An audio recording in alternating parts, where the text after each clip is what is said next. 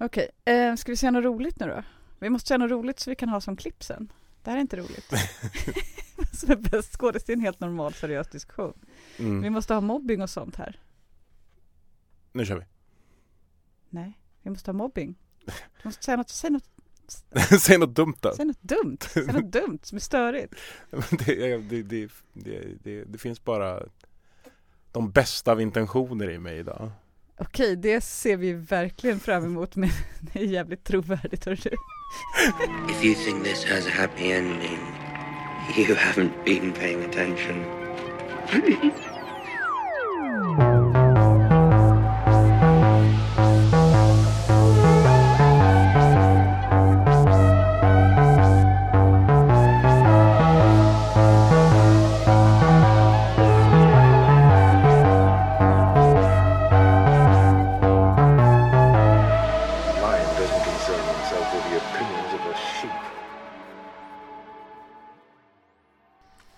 Välkommen till avsnitt 16 av Weirwood-podden och nu befinner vi oss alltså i näst sista avsnittet någonsin av världens kanske bästa tv-serie, Game of Thrones. Och eh, ja, det här känner vi mycket kring på olika sätt. Jag heter Jenny Lindahl. Jag heter Johannes Klenell. Ja, Kalle Melin. Jag är inlånad idag. Ja, det var en gäst. Eh, vi brukar ju börja med att fråga gästen hur, vad är din relation till Game of Thrones? Nej, men jag tycker att det är eh, den klart bästa fantasy-tv-serien eller filmatiseringen som någonsin har gjorts. Väldigt bra böcker. Jag växte ju upp med Sagan om ringen och den typen av fantasy, men den är ju väldigt svartvit. Här är det ju något helt annorlunda. Det är politik, det är sex, det är makt, det är liksom på riktigt gråskalor, karaktärer som utvecklas.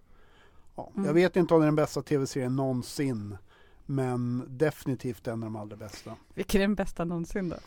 Alltså det är svårt att jämföra med The Wire och eh, en del andra som har gjorts. Alltså, jag skulle nog säga att Game of Thrones hade nog varit den bästa fram till de kanske två, tre sista säsongerna. Då Mm. jag tycker de snabbar på det lite för mycket. Mm. Nej men det, det har vi varit inne på. Så den kan man, kan man väl dela. Jag skulle så himla gärna vilja höra någon som verkligen tycker att säsong 7 och säsong 8 är de absolut bästa säsongerna. Det, för jag har liksom aldrig hört det och ibland kan jag tänka att, att, att det är nästan ett problem när vi sätter oss och gör de här avsnitten. Mm. Att, att det blir liksom återkommande och repetitiv kritik. Verkligen. Att, att, att man känner sig lite tråkig när, när man kommer med den kritiken själv. För att det, så här, vi började prata om det redan, redan innan tv-serien Mm. började om säsong 7 och liksom med de här idiotiska plottarna som har varit Men- på grund av att de har behövt snabba på allting. Alltså det, det här att, att det är inte lika karaktärsdrivet som det är plottdrivet nu för att de bara vill ta det i mål. Så att därför gör karaktärerna saker som inte helt stämmer ihop med deras personligheter eller som Mm. är urbota korkade Alltså, och är som lite är irriterade. så dumt. Ja. Men det är ju inte dåligt. Jag menar jag tycker till exempel om vi tar det förra avsnittet Mm. eh, som ni pratade om i förra podden. Alltså den här eh, festscenen och Mm. begravningsscenen. Oerhört bra. Alltså det Mm. finns ju fortfarande bra scener, oerhört bra liksom tv. Det är mest det här att det går för fort. Att helt plötsligt så tar de sig från Winterfell till Kings Landing och Och har en jättedålig militärstrategisk rådgivning. definitivt. Men det får vi prata mer om också. Men jag tänkte också på, alltså vissa, det är inte bara för att man har lämnat böckerna heller, för vissa grejer som händer i tv-serien som absolut inte har hänt i böckerna tycker jag är eh, väldigt väl levererat, som till exempel när Cersei sprängde Septa Baylor med Wildfire. Mm. Otroligt välgjort och väl berättat och eh, väl motiverat och alltså typ det, det är ju rimligt av en att göra det. Samtidigt är det väldigt sorgligt. Alltså Ja. typ, ja, nej, men så att vissa grejer har de ju verkligen lyckats förmedla på ett sätt som jag, jag föreställer mig inte att det blir bättre i böckerna. Nej, det tr- tror inte jag heller. Men, men, men, men det tar ju förhoppningsvis lite längre tid. För det, det är väl det som är det irriterande. Att det, det, det var som du sa Karl innan vi började kolla förut. Att, det är Vi får shock value. Ja, Men inte det här när man är som att man sitter som på nålar. Normalt. Men så kom det här avsnittet då. Mm. Ja, Jag satt som på nålar. Alltså typ jag höll på, jag, det fanns sekvenser då jag skrek ensam hemma i tv-soffan. Alltså i morse. Jag skrek rakt ut. Eh, det fanns ganska många sekvenser då jag grät. Det fanns vissa sekvenser då jag grät så mycket att jag satt och snorade och typ 30 minuter efter så att jag fortfarande och snorade alltså. Det, typ, så att jag tycker, jag skulle nog ge det en, eh, ett gott betyg det här avsnittet. Jag berömde ju den här festscenen i början, men till exempel när de flyger in med draken som direkt blir nedskjuten, alltså i det förra avsnittet. Mm. Alltså, där fanns det ju ganska dåliga grejer. I det här avsnittet var väl det mest knepiga möjligtvis att Euron och Jamie träffas som de gör på stranden. Men i övrigt så är det ju bra leverans hela avsnittet. Mm. Ja, jag tycker att det är tight. Extremt tight faktiskt. Mm. Alltså, ä- även om det, det inte direkt är så att, att någonting får växa fram så är det ju väldigt mycket som man har haft på känn väldigt länge Mm. som nu exploderar. Mm. Alltså alla de här små trådarna man känt att det här kommer hända, det här kommer hända, Mm. det här kommer hända. Det hände ju nu. Ja, Ja det här med att man kände så här typ men vad meningslöst efter att de har vunnit kriget på Nattkungen, vad ska hända nu? Ja det har de i alla fall löst. de lyckades hitta lite mening i sitt liv Hitta efteråt. lite grejer. Men ska vi gå igenom då scen, alltså typ inte varje scen, men de viktiga scenerna eh, i någon slags kronologisk ordning. Mm. Så börjar vi i så fall med Varys förräderi och därpå följande avrättning. Till att börja med så eh, vi pratade lite innan när vi såg avsnittet här om att, eh, om att man bör väl läsa den här scenen som i början med det här barnet som, eh, som jobbar i köket som att Varys faktiskt försöker ta död på Daenerys. Det är också intressant att han, han liksom har börjat rekrytera små fåglar igen. Det klagade vi på förra avsnittet, var är hans spionnätverk? Men Mm. den här gången så har han det Han som har en då- tjej i köket. den, och den jobbar han med att försöka mörda sin drottning med. Ja. Ja. Går sådär. Det går så där för att ännu en gång så är Daenerys så liten i maten att det faktiskt inte blir något mord. Det här räddade ju henne i Marine också. Lurad av tjejgrejen igen. Och det är väl möjligtvis det som rättfärdigar att han avrättas. Det faktum att han försöker ja, förgifta henne. ja. Det är ju det stora förräderiet. ja, men det är ju inte bara ett förräderi. Han sitter och skriver flygblad Mm. som ska ut över hela Kings Landing där Ja. om att John är den eh, rightful heir. Han sitter och försöker döda Daenerys. Han övertalar varann, var och varannan människa möter om, att, eh, om förräderi. Så det är ett rejält förräderi. Ja, som Daenerys själv i en tidigare säsong då eh, misstänker att han kommer att göra och säger att om du gör det så blir du uppeldad av en drake. mm. Så att det är ju, Senast var det Stanley som satt och skrev brev. Ja, det, det är en beprövad metod. Ja, är rent propagandasyfte. Det, det, det konstiga här är ju att Daenerys inte verkar köra så mycket på propaganda överhuvudtaget. Hon, hon borde ju ha kört iväg ett antal korpar till The New Prince of Dawn till exempel. Hon verkar inte satsa så mycket på, vad ska man säga, det tråkigare maktspelet. nej. Alltså propagandakriget. Men också att hennes personal sköter sig vidare för att det här är ju lite Varys jobb. Mm. mm. och, Och- Tyrions. Och Tyrions och Davos. Och det är ingen av Mm. dem som eh, jobbar speciellt hårt med hennes propagandakrigföring. De jobbar med annat. Som Ja, hon har ju dålig personal. Ja, hon har riktigt dålig personal. Men i Dannys profetior så säger ju, eh, är det Quay som säger tre förräderier ska du uppleva i ditt liv. One for gold, one for love and one for blood. Det här var ju den tredje. Ja. Den Ja. första var Jorah. Och den andra, det är väl lite oklart. Alltså i böckerna spekulerar hon ju till och med, försöker checka av den här listan och är ju Mm. själv osäker på, kan det här ha varit den Räknas tredje? det här som for gold? Ja, Räknas det här som for love? Ja men här är i alla fall väldigt, väldigt tydligt förräderi, alltså typ att eh, det förräderi som eh, Varys gör är ju for blood. Alltså Ja. man, tänkte, man tänkte ju att den meningen hade en annan mening. När är inte de få profetiorna som visar sig stämma då? Kanske den enda Kanske som den enda. visat sig Ja. stämma rätt bra. eller Cerseis profetia stämmer ju. Fram till, ja i tv-serieversionen. Ja, inte Mm. bokversionen. Nej, för, för den här Valonqar-delen den visade sig ju vara rätt. Men eh, vi- vi pratade ju om det i förra avsnittet, men visst är det sjukt Kalle att, eh, att Azor Ahai-grejen inte var något? Vilken? Azor Ahai-grejen. Ja, hela, nej, men det var ju hela, Alltså som vi har byggt upp. ja ja, vem är alltså, Det är det alltså enda vi har pratat googlar om. man på den frågan kan man ju hitta tusentals teorier och sen bara, Nej, men vi det var, vet Det var inte. ingen grej egentligen. Nej. Det var ett lagarbete. men i böckerna är ju det där väldigt mycket mindre än i tv-serien. Så jag vet inte Ja. riktigt vad de tänkte när de la in det där. De har väl bara gått i spinn över att det är kul kanske. Fast i böckerna är ju å andra sidan Prince of Promised profetian mycket mer Mm. Rådande och, och, och, och där är ju det liksom själva anledningen till att John ens finns Mm. är ju den profetian. Ja. Eller åtminstone att, att Rhaegar slutade vara en tönt.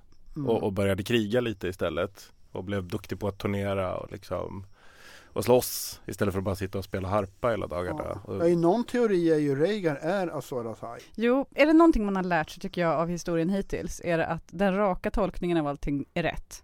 Ja. Alltså det visar sig alltid stämma. mm. Eh, oj, kommer hon bli the Mad Queen? Ja. Eh, och så vidare. Alltså det är bara så rakt som det verkar. Och Mm. i så fall så är det ju också väldigt så rakt att Rhaegar helt enkelt är den, the prince that was promised. Sen blev det ju liksom inte riktigt så, men, men han är ju den som stämmer in på profetian. Saga of Ice and Fire är Rhaegar och Lyanna Stark som Mm. är is och eld. Ja. Och Jon är deras barn. Varys förräderi då, han gör det för, för att han gör en, vad ska man säga, en analys utav att Daenerys inte är rätt person på tronen. Och i det här läget när man sitter och tittar på början av avsnittet, i alla fall för mig känslomässigt så är man ju på att nej men alltså Daenerys har gjort ett riktigt bra jobb med det här med nattkungen och det. Hon har verkligen eh, shapat upp sig. Jag förstår att hon är arg nu, men det kommer ordna sig när de tar Kings Landing. Hon kanske gör något dumt, men inte så. Alltså man har ändå en känsla av att det här kan gå vägen. Så man är ju inte helt övertygad om att Varys har rätt här.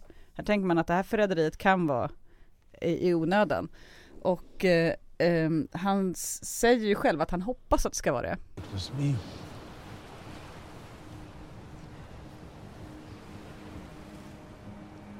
I hope I deserve this. Truly, I do. I hope I'm wrong.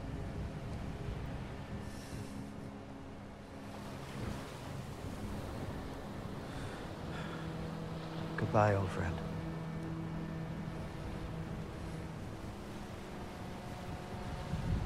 Men eh, här är ju samma resonemang som, som Anna Kinberg Batra har i sin bok egentligen tillämpligt när man pratar om liksom att fatta beslut med tillgänglig information Mm. och inte med den information som man har i efterhand. För när man, när man blir dömd av omvärlden sen så är det med efterhandsinformationen och här Mm. är det rätt att se att Varys hade rätt. Men med tillgänglig information är det ju inte riktigt så enkelt. Samtidigt så är väl han den av de där som har mest erfarenhet av kungar, galna och mindre galna. Så Mm. uh, Ja det säger han ju. Ja men det är också så att, att han, han går ju direkt på John när John kommer dit Mm. och, och, och försöker få med honom i den här plotten. Det jag tyckte var intressant där är att han drar den här med Every time a Targaryen is born the gods flip it a, a coin. Mm, den Eh, klassikern. Ja det är en klassiker. Men, men John är också en Targaryen. Mm. Och då är han så här, ja jag är ganska säker på hur myntet har landat i ditt fall. Till och med helt säker. Ja, men John har ju gjort en hel del dumt också. Han har hängt ett barn. Till exempel. Ja, fast vi kan väl alla vara överens om att han hade rationella skäl och inte galna skäl. Alltså det vill säga oavsett om det var rätt eller fel så var det ju inte på grund av sin egen galenskap han gjorde det. Det låter lite manligt kvinnligt där tycker jag. Den alltså, där så- mannen var ju mycket rationell han hängde ett barn. Till skillnad från den här tokiga kvinnan där borta. Ja, men det är ju re- Han tillämpade dödsstraff på den som hade mördat sin befälhavare. Ja, det är inte så konstigt. Ja men har Daenerys gjort så mycket konstigare saker? Nej men jag Just menar, nu? det är jämförbart. Det som, det, det, det nej, ja det har hon, för hon har ju hintat om att hon är tokig i sitt allmänna beteende. Eh, Typ vad då? Ja men att vara Att jävligt, äter lite dåligt, har stirriga ögon. och är extremt ur balans. Och inte lät Dickon Tarley ligga i fängelsehålan några veckor innan hon... Nej, Fast de var ju faktiskt i strid med henne. Alltså jag, jag, jag måste ändå backa Daenerys lite här känner jag. För det, det känns också som att alla verkligen vill att hon ska vara skogstokig. Alltså det här säga, irrationella fruntimret kan vi ju inte ha här. Nej, men jag ska säga att när jag ser den här scenen första gången, vilket ju känns som en evighet sen, för nu har jag sett den för fjärde gången. Mm. Men, eh, eller nu, precis nu för femte gången, så att det känns ju liksom som att det är lätt att vara efterklok. När jag såg den första gången då kände jag inte alls att jag var, trodde att eh, Daenerys nödvändigtvis skulle bli galen, Mm. faktiskt. Nej men det, det, det är så intressant för här kommer hon från så här frisinta Marine De har haft lite slaveri kanske och så kommer hon till det här gubbväldet i Västerås Där de bara, hon är skogstokig Alltså hon är helt galen Det ser man på henne Man fattar ju på en gång att hon är helt sjuk i huvudet Kvinnor kan inte göra sånt här alltså. det, det går ju inte John däremot, jävla trevlig kille, helt rationell i alla sina beslut. Nej men det känns ändå som att det är en logisk utveckling av hennes karaktär som tyvärr kanske i och med att de snabbar upp det går lite för fort på slutet. Jag tycker Mm. man ser en röd tråd till den galna Daenerys.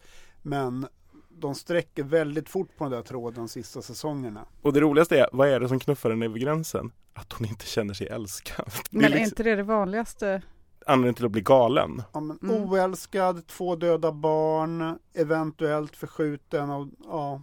Mm. Jag tycker det ändå är mycket. och sen hon har byggt hela sitt liv, hela sin existens på någon slags rätt till tronen. Mm. Mm. Vi har inget bra svenskt ord för entitlement, men hon har liksom känt att det här är hennes. Mm. Och sen dyker det upp någon annan som faktiskt har mer rätt till tronen. Jag tror Mm. att det är... Efter hennes egna spelregler Ja. också. Mm. Sen har vi ju Tyrion och Daenerys har ju två stycken väldigt fina scener. Eh, dels eh, vid tronen men allra först så i typ, ja, någon slags hennes rum där när eh, Tyrion försöker tala allvar med henne. En väldigt gullig sak där är ju i att ma- man ser Daenerys då, man ser att hon inte mår bra, hon liksom typ, hon är, hon är blek, hon mår inte Mm. fint men hon har också jätte, jättetrassligt hår. Eh, hon har alltid haft superfint flätat hår i varenda säsong men nu plötsligt är det oredigt och trassligt och, och det hänger ju ihop såklart med att hon inte har Miss Sunday längre. Eller Mm. nu kan jag inte uttala det här igen. Vilket- Sunday. Miss Sunday, att hon inte har Miss Sunday längre. De brukade ju alltid fixa varandras hår Mm. och nu är det ingen som gör det. Det är ju ändå väldigt sorgligt. Jag är måste osäker känna på med. om Danny fixade Miss Sundays hår. Jo, det finns, jag har fotobevis. Eh, eh, hon gjorde det. Hon, de brukade stå och småprata och, och fläta varandras hår. It is known. It is known. Det är, det är fångat på bild. Mm. Så att, eh, så att det är så helt enkelt. Så Eh, nu har hon ingen sån där schysst kompis som lyfter undan ingen. hennes hår när hon kräks och Nej. tar hand om henne på Och det Jora sättet. är död så hon Mm. har ingen hon litar på till 100%. Nej. Ja, jag antar att hon litar på Grey Worm till 100%. Ja, Men han är inte så mycket till, eh, vad ska man säga, snack. bollplank. Nej, bollplank. Senior advisor. Ska vi, ska vi ta en lunch om det här? Det gör man inte med honom. Nej, Nej, Men man han har inte lite- kreativa möten med honom. Det är gulligt ändå, hon kallar honom för Targonudo. Så då googlade jag vad det är. Det är Ja. Grey Worm på valyriska. Inga eunuckskämt och inga dvärgskämt heller. Nej. Det blev ett värdigt slut på varet. ja, det var fint att de bara var vänner där. Tänk Ja. om man hade dragit ett eunuckskämt. Vad jävla opassande. Men han är så jävla värdig Han nu. dog väldigt värdigt. Mm. Ja men så också efter, efterklokt så kan man ju säga att ja, det hade varit bra om man hade lyckats med sin plott. Um, men Tyrion och Daenerys har två konversationer då där han försöker få henne att, uh, att inte uh, göra något dumt helt enkelt. Och uh, då, det här tänkte jag på är ju ganska kul, när han är väldigt noga med att förklara reglerna för när man ringer i klockorna vid en surrender. Alltså Mm. som att det är en grej, som att så här, typ, så, här, så här går det till va, att när de ger sig då kommer de ringa i klockorna och då ska du dra tillbaka anfallet, så håller de på att gå igenom det. Och då tänker jag, för det här var ju ingen grej i Battle of the Blackwater som var förra gången någon försökte invadera Kings Landing, så var det ingen snack alls om de här klockorna. Trots att många satt och undrade, är det något, jag menar det här skulle ju skett i Magors Keep så skulle ju Cersei sagt så här, ja vi kommer veta när, när eh, staden har fallit för då ring, ringer man i klockorna. Men det sa ingen, så att jag tänker att det här är en rutin som Cersei införde på förekommande anledning, för hon satt ju på järntronen med sin son Tommen och skulle döda sig själv och honom med gift eh, när, för att förhindra att bli tillfångatagen av Stannis och var jätte, jätte, jä- jättenära att göra det i onödan. Så att jag tänker att hon efter då har sagt så här typ efter att eh, efter den här incidenten när hon nästan tog ihjäl sig själv och Tommen i onödan så har hon tänkt vi måste verkligen ha rutiner så att man hör ordentligt när det sker ett surrender och inte. Eller Och sen har hon kommunicerat det till omvärlden. Ja, hon har liksom gått ut med så att alla ska veta detta. Det här är nya krisberedskapsrutinerna. Ja. Ja. Och det är bra, alltså så här ska man göra när det är, det här är en typiskt bra krisberedskap. Tror ni att de gör övningar också? Att det ringer? Surrenderövningar. Det bygger ju också på att man fortfarande kan ge order till de som kan ringa i klockorna. Vilka är det som ringer i klockorna? Är det skyddsombuden? Nej men det är ju uppenbarligen den som kommer åt när, när det tajtar till lite. Alltså jag trodde nästan att eh, Jamie skulle göra som de gör i eh, Sagan om ringen-filmerna. Ja, light beacons. Ja, när de liksom gör det där uh, mot orden. Att Jag trodde Tyrion fake. skulle göra det för att, alltså, Mm. för att få stopp på det. För det var ju så Ja. mycket snack om det. Ja. Men när Jamie sprang in där i korridoren Ja. då tänkte jag nästan att Jamie kommer att klättra upp i tornet och Vad börja fan ringa tänkte i klockan. ingen på det här Ja, för? men Tyrion stod ju Ja. till och med och tittade på ett klocktorn jättelänge och då tänkte jag så här, snart kommer han liksom bestämma sig och gå fram och ringa i klockan själv. Ja. Mm. Men nu får man ju intrycket av att det som faktiskt händer när det rings i klockorna är att, är att eh, eh, arméerna deserterar. Alltså att Cersei inte har gett den orden. För det får man inte intrycket av att hon Nej, har. arméerna deserterar ju med innan. De Mm. ger ju upp innan. Statsvakten. Och då börjar folk skrika till varandra, ringer klockorna Mm. och till slut så är det någon som fattar beslut om att göra det. Men förmodligen finns det någon form av statsvakter, om det är Ja. Goldcloaks eller några andra som har den rollen. Det är någon som har det, det jobbet gissar man ju. Mm.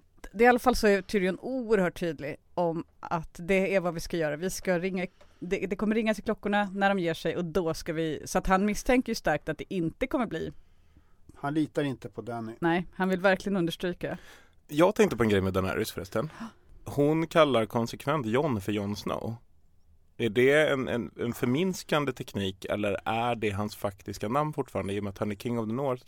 Alltså det är ju bara väldigt, det är bara en snackis att han heter något annat, Nej. än så länge. Han har väl aldrig formellt blivit liksom eh, med kungligt påbud blivit en Stark. Nej, det är bara Stanley som erbjöd honom det. Men jag, Ja. man kan ju tycka att Daenerys kunde ha bjudit till lite tidigare. Men jag tänker att han faktiskt, eftersom, eftersom han är kung, så behöver han inte Stark-namnet längre. Nej. Alla vet vem han är och vad han har gjort. Och alla Mm. vet eh, att han är bäst. Så att Mm. liksom det räcker. Jon Snow har en bättre klang än något annat nästan i, i Norden idag tänker jag. Så han Mm. heter kung Jon i passet. Lite som att prins Daniel heter prins Daniel. Ja, Jon och Daenerys eh, stund, vad ska vi Mm. kalla den? Åh, De pratar ut lite. inte bara pratar ut. De, de försöker ju liksom, för hon, hon är ju sur på honom här. För att han berättade för Sansa. Mm. Och här, och här kommer ju liksom hela hennes aversioner mot Sansa fram. Det här, hon är så jävla gillad, det är inte jag. Eh, du är mycket mer älskad än mig. Alltså det, det bara ramlar ur henne här. Hon, all hon, bitterhet. all bitterhet. Och, det, och det, det är ju här man börjar irritera sig på den här Det är jävligt småsint. Det är otroligt småsint. Jag menar de har ju ändå, okej hon var schysst, tog upp sin armé dit men det var ju ändå för att rädda hela världen Ja. som hon gjorde det. Nu är de där nere och ska hjälpa henne att få sin tron och då börjar hon prata om vem som är populärast. det är liksom Ja. jag kan relatera, man kan bli sådär som, som projektledare ibland. Liksom att man känner sig jävligt osynliggjord av alla runt omkring. Och ni andra har så jävla roligt och jag måste bara ta ansvar hela tiden. Och det, det är så lätt att bli omtyckt om man inte behöver inte ta bara- något ansvar. Och sen vill han inte ens hångla. Nej, Nej. Nej, det är ju, det kanske han borde ha gjort. Jag tror det. det var inte så strategiskt smart. Eh, att, att, att liksom bli så här lite äckla. Kvällen före liksom Daenerys ska försöka låta bli bränna ner Kings Landing. Mm. Ja. Om hon hade varit nöjd och glad och lycklig. Ja. Känt sig lite gillad. Ja. Lite En- uppvaktad. Ja. En enda kväll hade väl inte varit helt omöjligt för John.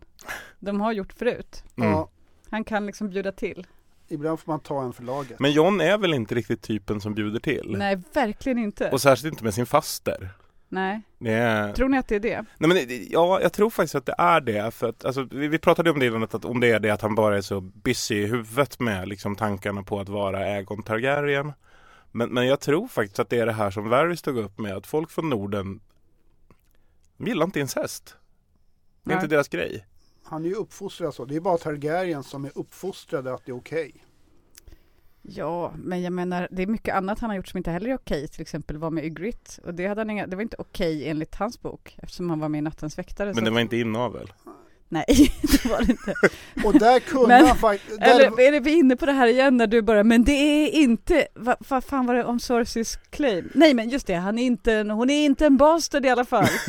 Men Eh, det som är uttalat i böckerna men bara underförstått i serien det är ju det att hade han inte legat med Ygritte så hade de inte trott att han verkligen hade svikit The Night's Watch. Mm. Så han hade ju strategiska skäl. Ja. Ja, det hade. Så då var det okej för honom att av strategiska skäl idka älskog i en grotta. Ja men då var det ju liksom för eh, muren och hans... Mm. Han gjorde det ändå för det större bästa. Men han var Ja. inte beredd att göra det för Kings Landing. Nej, Eller han förstod väl inte konsekvenserna. han förstod inte hur jobbigt det kan vara att bli avvisad på det där viset. Ja. när man vill hångla. Eh, så att, nej men det gick ju åt skogen. Far more people in Westeros love you than love me. Han blir så fnissig. I don't have love here. I only have fear.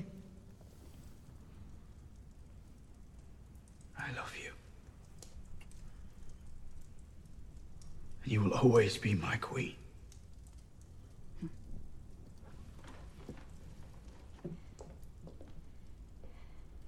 Is that all I am to you?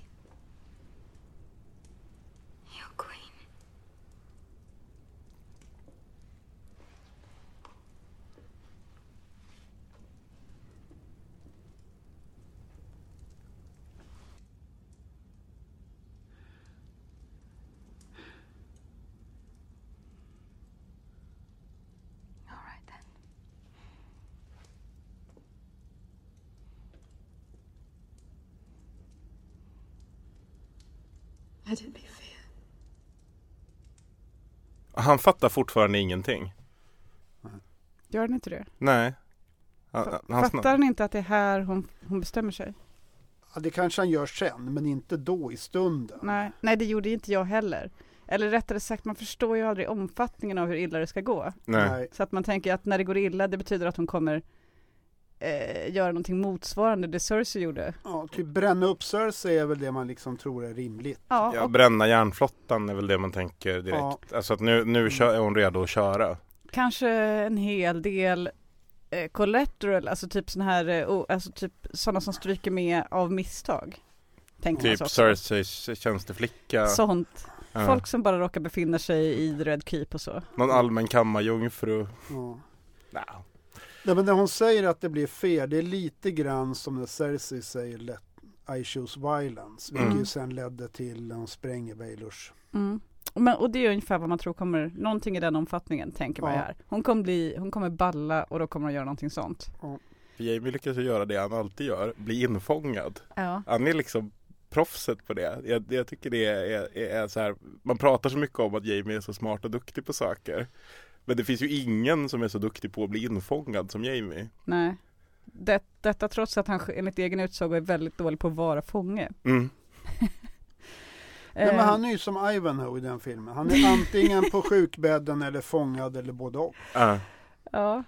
Nej, han, han gör verkligen inte, alltså, han gör ju en del nytta. Men, men, men det händer ju honom hela tiden. Det finns väl inte en säsong då han inte sitter i en fånghåla någon gång. Mm.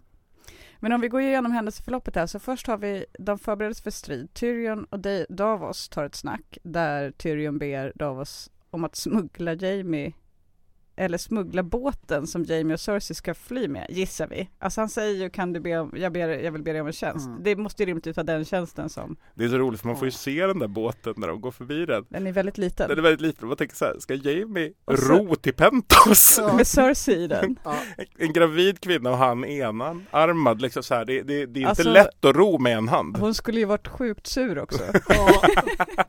hela vägen. Jag tänker på att det tog tre säsonger för Gendry att ro från King till Kings Landing från Dragonstone. Ja. Jag tror inte Cersei skulle sagt så här, men flytta på dig, jag kan ro. Hon skulle vara bitchig. Det är liksom Åh, så här, herregud, vad ror i det cirklar.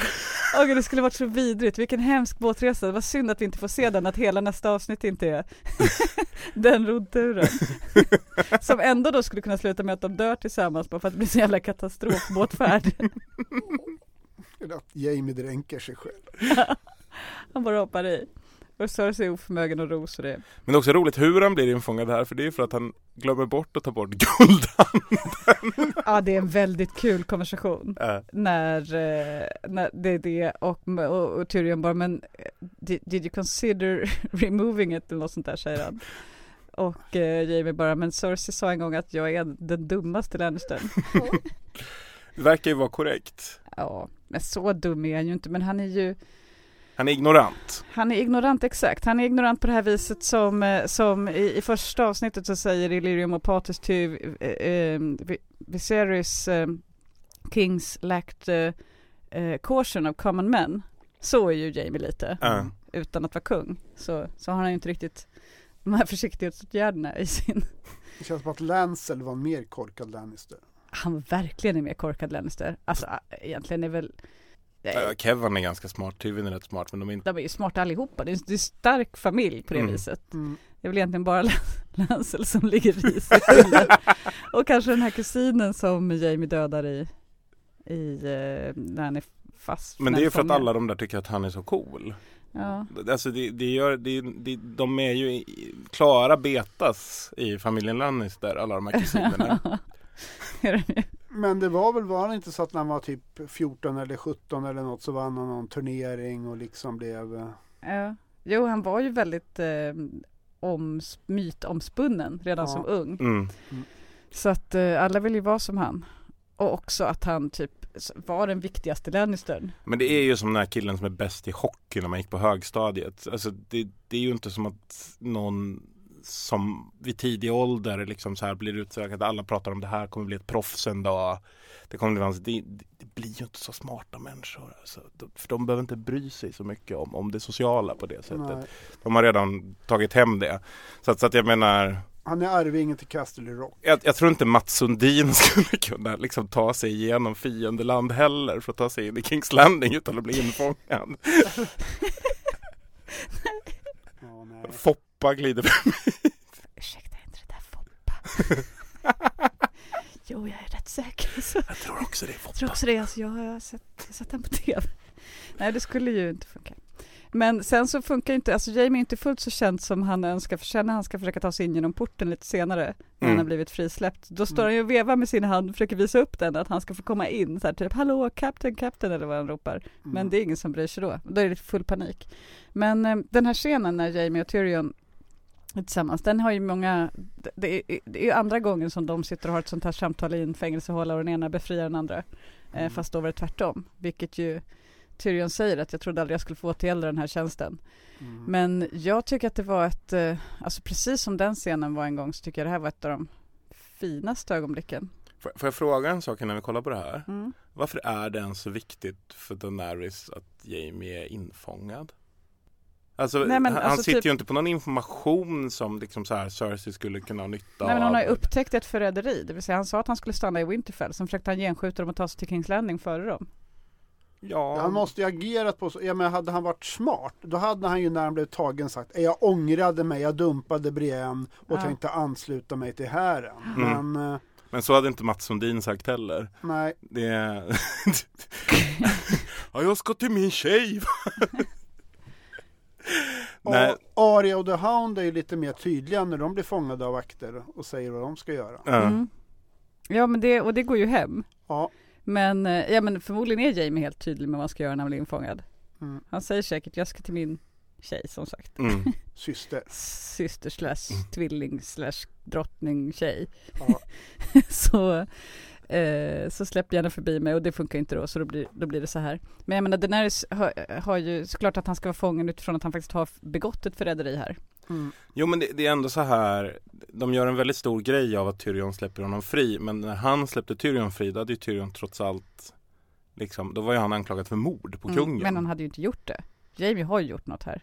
Särskilt också, han kommer ju här och eh, liksom typ säger att trots allt jag har gjort och hela den här grejen, glöm det här med att jag dödade din pappa och så.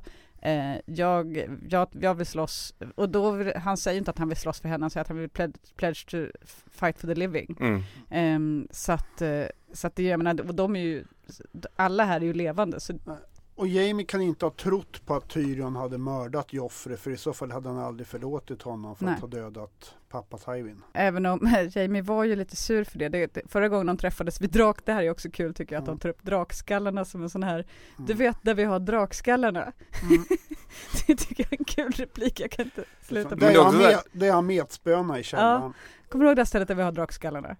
Ah, just det. Men det är också så roligt på den här hemliga passagen som man ska in i För det, alla går ju in och ut ur den där hemliga passagen Det är liksom Arya hittade den ju liksom bara ramla över när de var ute och jagade katter Det är ju inte en så hemlig plats Nej, Det Det- borde ju nästan stå vakter där nere hela Borde tiden faktiskt stå Men det gör där. inte det nej. Ja, det stod vakter där när Gendry blev hämtad. De där han slog i huvudet med klubban. ja. Just det, det gjorde De det kom faktiskt. förbi Ja, Men de var också så här lite, jaha vad gör ni här då? Ja nej men vi är bara här och men de visste vilken taxa det var för smugglare. Det visste de. Men det är väl också lite så här typ att det där stället är så, det ligger så, alltså typ det är ingen som vill stå där och vakta hela tiden. Och det händer aldrig något typ. Så att någon har, de stå, hade någon posterat där ett tag och så, så liksom typ efter tre veckor bara, men det händer faktiskt ingenting här. Vi kan bara put, patrullera då och då. Och dessutom järnflottan utanför. Precis, så att det är ju, ja, det är väl inte jättekonstigt att det inte står folk på precis den här lilla plätten. Om man tänker sig att de patrullerar ändå gångarna där på något sätt. mm. För det var inte där som Sansa rymde va? Jo, Med Donto. det var där hon rymde också. Jo alla har Alla har rymt den vägen. den vägen Det är enda vägen. Det är liksom öppna spjäll just där. Och det, och det är också så här, Tyrion går in och har ett litet möte. Och det är inte ens så här att han säger möt Cersei där du vet där, där vi träffades förra gången på i Kings Landing utan han måste ändå så här, du vet det drakskallar. och nu är ju hans bror Alltså- lite pantad, han är ju ändå den mest korkade inte, Lannisterbrorsan. men inte, inte där drakskallarna är utan där vi har drakskallar. Alltså som att vi har drakskallar där. Mm. Alltså var, var har ni drakskallar? Han har ju en plan här då, Tyrion, och han är återigen inne på att när klockorna ringer och så vidare, alltså han är helt insnöad på sin plan, att det här måste gå vägen på något vis. Och då ska han få Jamie att verkställa den. But the city has surrendered. I'll try. I never thought I'd get to repay the favor. Remember, ring the bells and open the gates. Your queen will execute you for this. If Daenerys can make it to the throne without wading through a river of blood, maybe she'll show mercy to the person who made that possible. Idiot. Den blicken säger så mycket. Tens of thousands of Ja, verkligen, lives. Jamie är inte med på tåget Mm. här. One not particularly innocent dwarf. Seems like a fair trade. Där gör han ju samma byte som Varys fast tvärtom Mm. egentligen. Det vill säga, Varys tänker ju också samma sak. Okej, jag tar den här risken för att det kan rädda hela alla. Tyrion tar den risken för att det kan rädda, fast de satsar bara på olika kort. Men alltså Tyrion som då ska vara den mest cyniska av alla karaktärer är ju ändå den som gång på gång tror det bästa om Ja. onda människor. Framförallt sin syster och herr Daenerys. Ja, bara om tjejer, för att han, han har ju en tendens att, eh, han är ju en sucker både för Sansa, Daenerys och, och eh, Cersei egentligen. Mm. Han har en dålig, alltså vad ska man säga, han har en sån här eh, väldigt starkt, stark, väldigt mycket genusfärgad kvinnosyn. Alltså att han tänker att kvinnor har så goda egenskaper eller något. Ja. Mm. Att det på något sätt finns något gott i dem. Men det är lite som Sansas reaktion när han säger att eh, armén, Lannister-armén ska komma. Hon liksom bara, är du dum i huvudet Ja. eller? Jag trodde du var smart. Jag menar, alltså, han är väldigt långt från att vara någon sorts kvinnohatare trots en viss bitterhet över sina liksom, fysiska begränsningar och så. Det, det är ju inte incel Lannister vi pratar om direkt.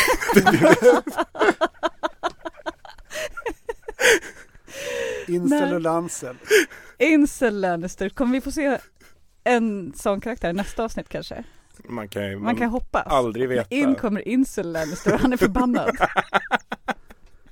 Ja, I och Ingen för sig Joffrey kanske, han sköt ju mest med armborst. Jo, han var ju förbannad men han fick ju vem han ville också eftersom han var prins. Så att han hade ju också en kung. Så att han hade ju inget svårt att få brudar. Han fick ju ändå de bästa tjejerna. Ja, till och med i födelsedagspresent. Till och med i födelsedagspresent. Han fick, han fick tjejer hela tiden. Så att det kan ju in, i alla fall ingen, det var ju inte utan. Det hjälpte inte. Det kanske säger något om att incel-killarna inte har exakt det problem som de tror att de har. Här bröt jag ju ihop fullkomligt första gången när de kramas. Alltså Jamie ger Tyrion en sån rejäl kram. Mm. Och det är liksom som att Tyrion är en riktig lillebrorsa igen. Och de snyftar och de typ skiljs åt för sista gången. Men här Mm. berättar ju också Tyrion att han förmodligen inte hade överlevt som barn om inte Jamie hade varit hans storebror och beskyddat honom. Så Tyrions kärlek till Jamie som ju på något Mm. sätt har funnits med i hela serien bekräftas ju och förklaras här. Mm. Och Jamies kärlek till Tyrion blir liksom att vi får veta hur, hur stark den har varit. Det vill säga att han hela Ja. tiden har skyddat Tyrion. Fast det har vi väl vetat hela tiden egentligen. Jo, men alltså, jag tänker redan nu, att tv-tittarna kanske inte har järnkoll på det tänker jag. men jag tänker redan, alltså jag tyckte egentligen att samtalet de hade när Jamie släppte ut Tyrion Alltså första gången när han besökte Tyrion Ja. i cellen är ett av de starkaste för att de var så naturligt brorsor. Att de Ja. pratade om gamla barndomsminnen. Någon förståndshandikappad kille som de hade mobbat. Ja, alltså, det är sant.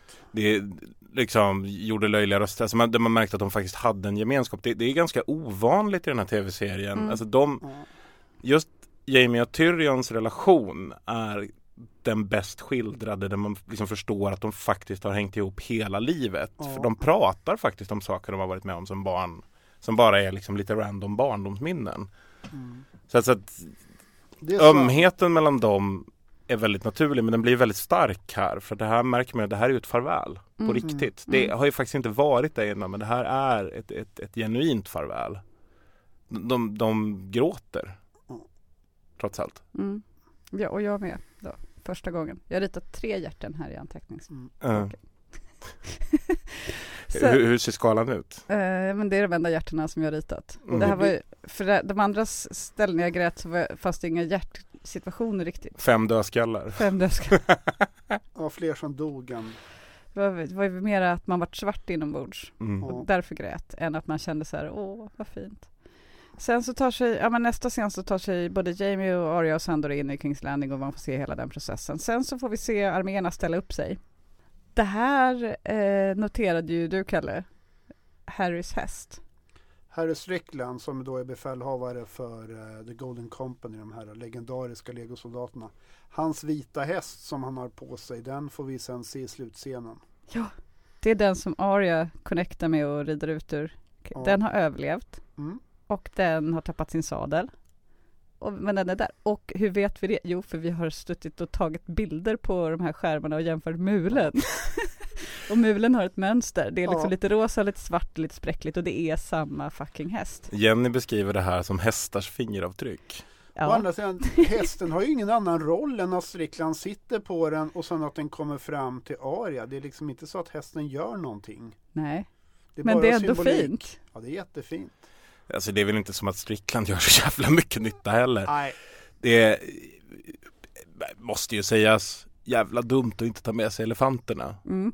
Det får man säga. Riktigt korkat. tror När han- du att elefanterna hade hjälpt? Mot. Men jag fattar ju att Cersei var förbannad. Hade de bara haft elefanterna då hade de ju vunnit det här. Det var ju den pusselbiten som fattades. Det är ju helt uppenbart. Den lilla övertippningen där. Ja, Hade de bara haft elefanterna då hade de skrämt skiten ur nordmännen på en gång. Det, jag är helt säker. De Det hade ju sett här- otroligt mäktigt ut om det inte heller kanske bara en elefant utan många. Mm. Och Harry Strickland hade ridit in på en vit elefant istället. Nej, det hade varit grymt. Men nu sitter Harry där på en fattig häst. Va? Det är, men jag tänker mig att det är en riktigt bra häst som Arya får tag på i slutet här Ja. sen. Säkert en toppkvalitet häst. Ja, bättre kvalitet på hästen än på The Golden Company, för de var fan en besvikelse. men en stridsscen med elefanter hade varit för mycket konungens återkomst. Ja, Ja. men ändå. Jag förstår att Cersei var besviken. Ja, Ja. jag förstår, alltså som tv-tittare är jag inte besviken, men jag, för, jag förstår också att Cersei är det. Mm. Absolut. Hon hade behövt dem. Mm. Men eh, okej, vi, om vi ska ha nu, nu är det fri, fri klagostund rörande militärstrategiska beslut och överväganden. Alltså att de inte har mer bågskyttar på murarna som vi pratade om innan utan liksom ställer upp en massa soldater sådär utanför. Förmodligen var det för trångt i stan eller något. För varför ställer man upp det Gyllene kompaniet utanför? Mm. Ja, Där- jättekonstigt. Ja, men det är lite logiskt och det är det att det man lär sig det är att de mest lojala soldaterna har man närmat sig. Mm. Så hon har Lannister-soldaterna som är personligen lojala mot henne innanför murarna och hon har legotrupperna och järnflottan utanför. Och det är rätt. Det är rätt. Ja. Är det något annat som är rätt då?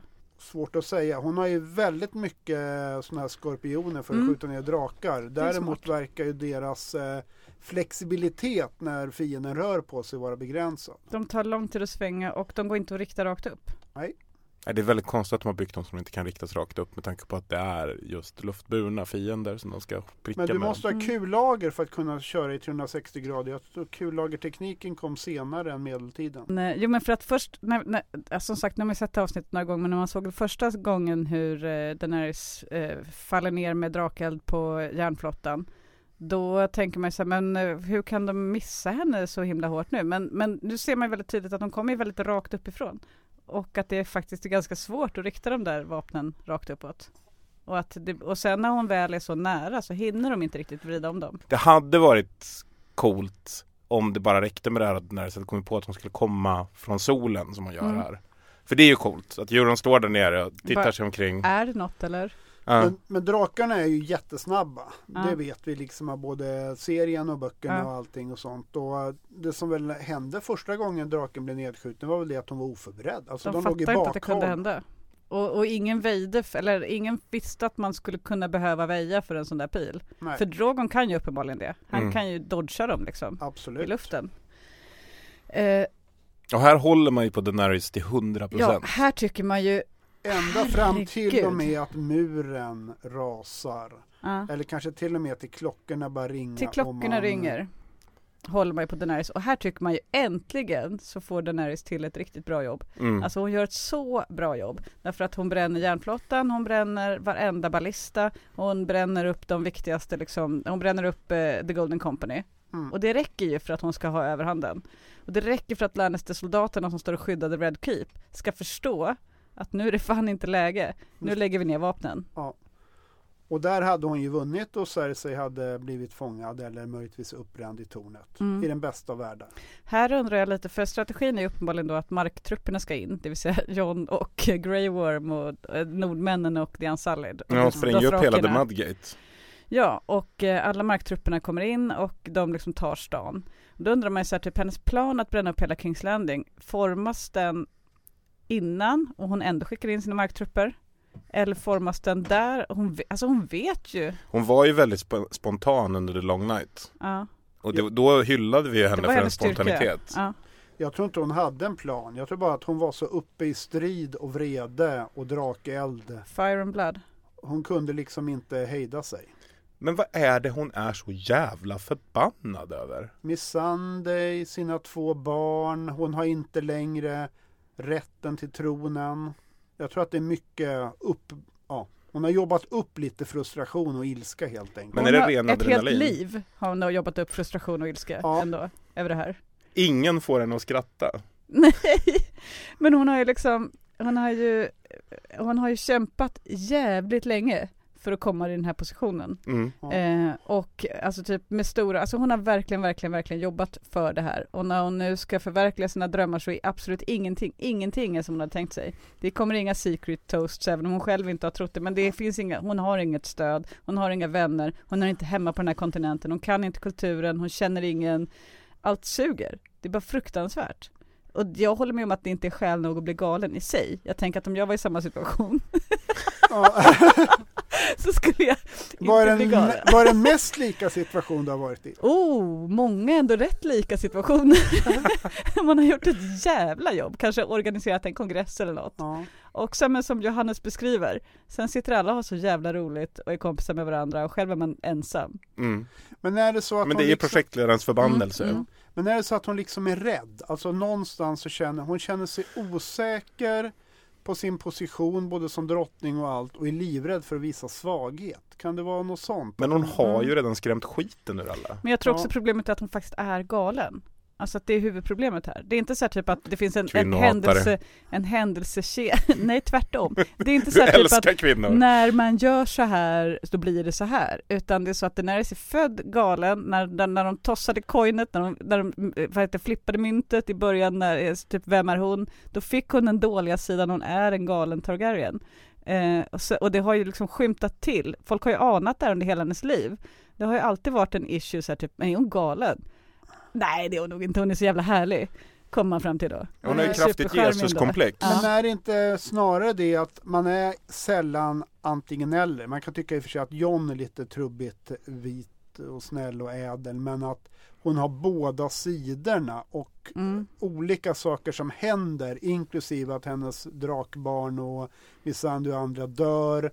Hennes liksom rätt till tronen ifrågasätts att hon flippar över liksom att hon Mm. har haft båda dragen men det som liksom håller igen galenskapen har fallit. Mm. Men det är väl också det att hon, hon har det här enorma Jesuskomplexet som ju drabbade henne när drakarna föddes egentligen. Alltså när Ja. första gången som många gick ner på knä inför henne. Ja, Och sen dess så har hon ju drivits av det, det här jag ska rädda världen. ja. Alla kommer bli lyckliga när jag tar makten. Mm.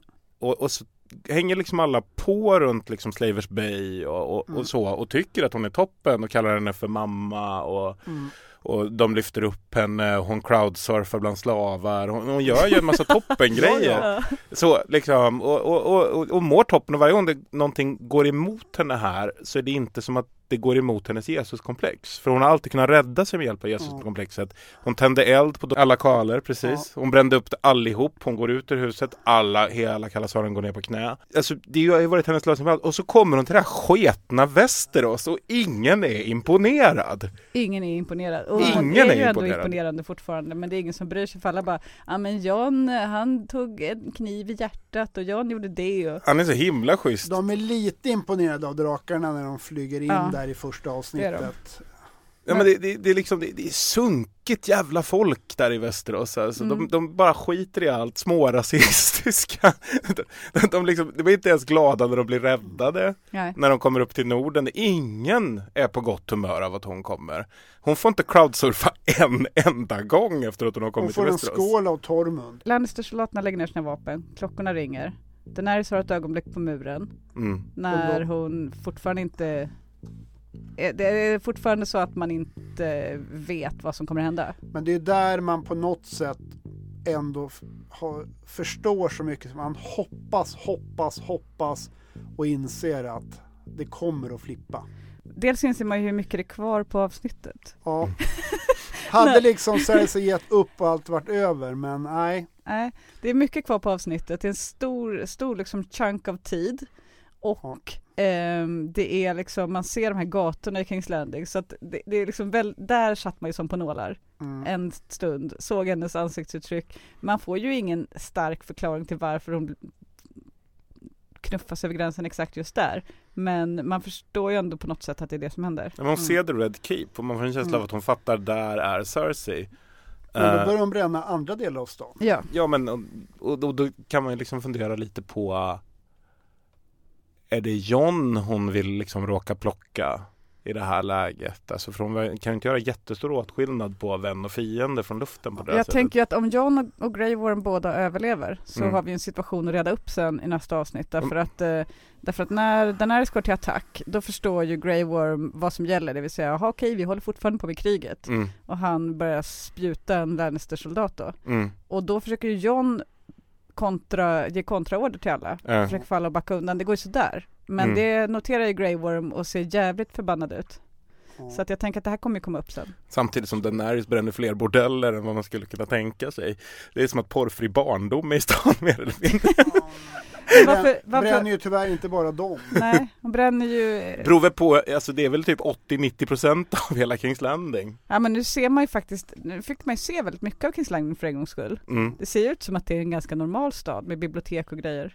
Eller hur? Bibliotek, sjukhus. Det är bara att det inte vi har fått se så mycket av det. En teori kan ju vara att hon är så jävla förbannad på John och Tyrion för att de inte har levererat känslomässigt och rådsmässigt. Så Ja. det blir ett sätt att straffa dem genom att ta ut det på den oskyldiga civilbefolkningen. Ja. Men alltså, jag har ju varit en stark förespråkare för hashtag bränn Kings Landing Ja, 2019. Men då tänkte du inte kanske exakt så här? Mera kanske att man bränner Red Keep eller något? Nej, jag var nog, Du tänkte att det ska vara ett folkmord? ja, jag, jag hade nog tänkt hur, mig hur att känner du nu när det varit ett folkmord? Den här flickan med hästen till exempel. Ja, tycker du det var kul? Ja, alltså hade hon gjort det precis när hon kom till Västerås så hade det varit en helt annan grej. För då hade hon mycket större armé, hon hade fler kompisar, lite mer folk som kunde Hon hålla henne på marken. något, hade, hon hade inte heller gjort alla de här förlusterna som gjorde det hela mer meningslöst Nej, Mm. innan. nej det, är alltså, nu känns det som att hon kommer ju aldrig få bli glad igen. Hon, hon kommer ju bara bli en, en, en skräckens drottning. Hon har valt skräcken Ja. nu. Hon har som Cersei valt. Mm. Hon lämnar kvar Dario. Ja. Nej, hon skulle ha flugit tillbaka till Dario istället. Jag tänker hon hade bara gjort det. Mm. När hon stod där, klockorna ringer och sen bara Skit i den här jävla skitstan. John, du får sköta det här. Jag drar till Dario. jag drar till Dario. Marine var ändå mer min grej. Mm. Så nu är hon då Queen of the Ashes då. Ja, Eh, ska vi prata lite om Jamie och Euron? Det här är den värsta scenen i hela avsnittet. Det är faktiskt den värsta scenen. Mm. Ja. håller med. För att gud vad de har misshandlat en fantastisk karaktär. Euron Greyjoy. Det är inte Euron Greyjoy. Nej. Euron Greyjoy är cool. Euron Greyjoy är jättecool. Han tror att han är en gud. Han, Han har gjort någonting med sina, barn, sina syskon när de var små som ingen riktigt vet vad det är. Men så får de att drömma mardrömmar än idag. Och då. Men fan heller, den här killen. Han, alltså, vet ni vem jag tänkte på? När, när jag satt och kollade på det. Det Nej. finns ett avsnitt om McKayen. När Luke McKayen stöter på en kille som vill att han ska utmana honom på duell. För att han vill bli skjuten av en känd revolverman för att han vill bli Är kändis. inte du ens för ung för McKayen? Nej, jag är inte för ung för McKayen. McKayen är ju bäst. Jo, jo, men jag alltså är jag menar, fortfarande så att Seb McKayen för mig länge var liksom idealet av en man. ja, ja. alltså s- McKayen gick väl när du och jag var unga, inte när Johannes var ung? Jo, det gick. Ja, Jag det lovar. har gått i Det gick repriser. länge, ja. Och nu pratar vi om vår tids McKayan, men, men det här är inte en cool skurk. Det här är någon som uppenbarligen lider av ett gravt mindervärdeskomplex. Mm. och ett enormt hävdelsebehov. Och det är det enda som är Göran Greyjoy. Han är så här, jag har gjort en drottning på smällen, nu ska jag döda Jamie Lannister. I'm the man who killed Jamie Lannister. Och det är hela hans bucket list. Det är hela hans bucket Sen gör inget om han dör. Nej, han dör lycklig. Ja. För de två punkterna. Och ingen hade en aning om att det var viktigt för honom att få döda Jamie Lannister. Nej, nej, det har aldrig nämnt. det, är liksom, det, det har inte antytts överhuvudtaget. Det är väldigt viktigt för honom att hela tiden berätta att han är kung i det här läget. Och att, att han minsann, liksom, nu, nu kan du bli en andra Kingslayer. Det är ingen som bryr sig Euron. Nej. Det är ingen som har tänkt på att du är kung på jättelänge. Nej. Det första du gjorde när du blev kung, det var att bygga tusen skepp och åka och underkasta dig Cersei Lannister. Så då är du inte kung längre. Nej. Dessutom har Jorah Greyjoy tagit tillbaka Järnöarna. Mm. Så han är inte kung över något. Nej, det- bara typ, Det logiska skulle vara att fly med svans mellan benen dit och försöka ta tillbaka makten eller något. ja. Ja men han har ju inte heller några kompisar längre för det är ju en jävla tönt. Det är ju helt... det finns ju ingenting Tycker du som... att han väcker värme och kamratskap? Nej, Vem vill vara hans kompis? ingen Nej. alls. För att det är en tönt som har ett stort hävdelsebehov. Tidigare så har han i alla fall valt, fr- valt fruktan som verktyg. Ja. Alltså, eller rättare sagt, han har ju särskilt i böckerna men också lite tidigare. Alltså folk Mm. åtminstone rädda för dem. Hans skepp Silence i böckerna är målat rött för att man inte ska se blodet av alla som hans experiment som han håller på med, olika tortyrsaker. Ja. Det här skeppet är bara ett sunkigt vanligt skepp. Där han Mm. liksom står och, och skrattar lite och skjuter skorpion. Och har uppknäppt skjorta. Och jag åkte skjorta. det är ändå hans mest redeeming drag. Och kajal. Ja men han har slutat med kajal ju. Det var ju säsong sex, sju, vad- Hans emofas. Ja, hans emofas. Ja. Nu körde han ju ganska clean look ändå. Mm. Alltså de har, han ser lite bättre ut nu än när han anlände Ja. till Kings Landing. Mm. Nej men det är ju lite knäppt. Alltså han eh, råkar glida upp på samma ställe som eh, alla andra Ja, går på. överhuvudtaget. Alltså typ, det här är ju genomgående i serien. Hur kan folk simma så jävla bra? Det är Mm. ingen som drunknar i den här. Utan Nej. man bara simmar mitt i brinnande krig i alla kläderna. Hur långt som helst. Med harnesk. För om man tittar på horisonten, alltså typ när, när och tittar ut över den brinnande järnflottan, den är alltså i horisonten. Det är en jävla bit att simma. Ja. Fast hans skepp var faktiskt ganska nära kusten. Inte så jo nära. men för att man såg ju det här landburna skorpionerna som Mm. var precis vid kusten och det, det var inte så jättelångt bort. Ja, Okej, Så men då har jag- de flyttat flottan lite då sen den började brinna. Jag, jag köper faktiskt den biten. Nej men man hade velat sett hans, i böckerna har han ju en rustning i fullt valyriskt stål. Mm. Jag tror vi har nämnt den i podden åtta gånger tidigare. Ja. Den vill man ju ha. Men han måste ju på något sätt ha insett att det är kört och det säger han ju också till Jamie och på något sätt så ser han väl ingen framtid då eller? Nej, Nej men han dör ändå lycklig för han fick döda Jamie Lannister. Och det fick Ja. han ju inte ens. nej fick Nej. han inte. Det är bara sämst. Han är sämst. På alla sätt och vis. Det, det finns ingenting redeeming i den karaktären överhuvudtaget. Mm. Sen har vi det lilla segmentet som du mimade sen. Eh, This is fine Cersei. När Cersei fortfarande tänker att det här går bra. Mm. Men hon, hon har en väldigt speciell, alltså Lina Headey är, är en extremt bra skådis när det kommer till det här att bara ge Mm. ansiktsuttryck. Ja. Det här när man ser de här ganska knäppa ögonen och ett lite lätt leende som ligger kvar på läpparna. Som att hon faktiskt så här inte riktigt fattar vad det är som pågår runt omkring henne. Och det är här då hon börjar prata om att får vi bara in en träff? Får vi bara in en träff? Då är det lugnt. Och Kaiban bara, men vi har inga skorpioner kvar. Nej. Det går Nej, men inte. hon är en otroligt duktig skådis. Hon gör ju också det här, vad är det, avslutningen på säsong 5 när hon spränger Baylors. Mm. Ja, gud ja. Ja men det, det, hon har ett speciellt ansiktsuttryck Cersei när hon liksom bara stänger av. Mm. Det är liksom ingenting annat spelar roll då. Och, och här har hon det. Och, och jag tycker att Lina Headey gör det här så jävla bra för att Mm. hon säger knappt någonting Nej. under de här scenerna. Alltså överhuvudtaget, nästan allting sker med ansiktsuttryck. Hon börjar gråta istället. Ja, alltså för det är otroligt mycket hur mycket tid, man skulle kunna göra en compilation bara när man lägger ihop alla scener där Lena Headey står och tittar ut över Kings Landing från ett fönster i The Red Keep. Eh, och det är, det är hela hennes ins, alltså hon har ingen replik, ingenting, men ändå så vet, får man väldigt, väldigt mycket information av den scenen. Mm. Hon hade ingen vin nu. Nej. Hon Men hon har inte krökat på ett tag. Ja, hon krökade ju lite i ett mellanavsnitt här. Det är ju nu de, alltså nu har ju Daenerys ändå gått till attack mot The Red Keep.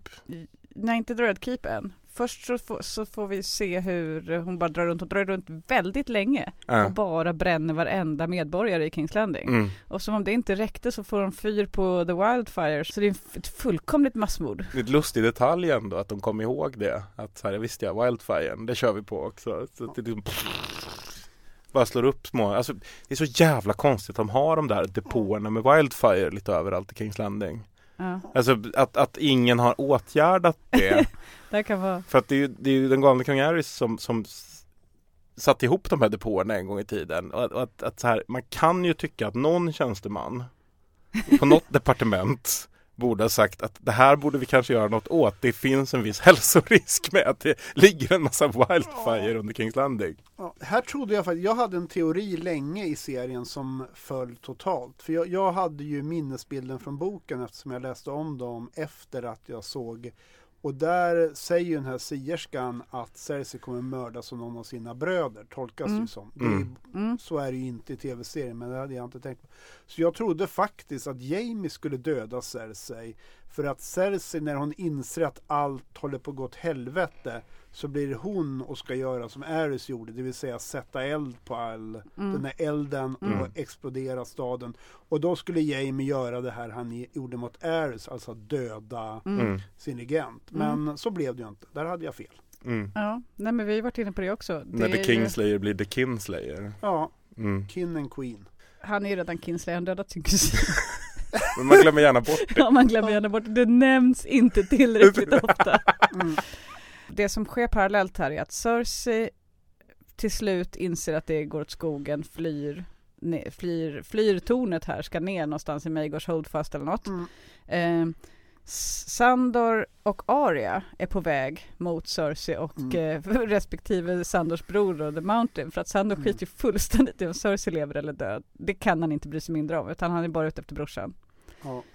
Och så är det ju en väldigt, jag, jag fick en sån här otrolig känsla den här scenen bara när man, bara att se Arya och Sandor på Cerseis kartgolv. Mm. Var inte det fantastiskt? Det här tycker jag är den kanske bästa scenen i avsnittet. Och det visar framförallt vilken stor skådespelare Maisie Williams har utvecklats till. Alltså Mm. helt plötsligt när han, när han berättar om sig själv, mitt, att hans liv har varit förstört av hämndlystnaden till sin bror som han har velat döda.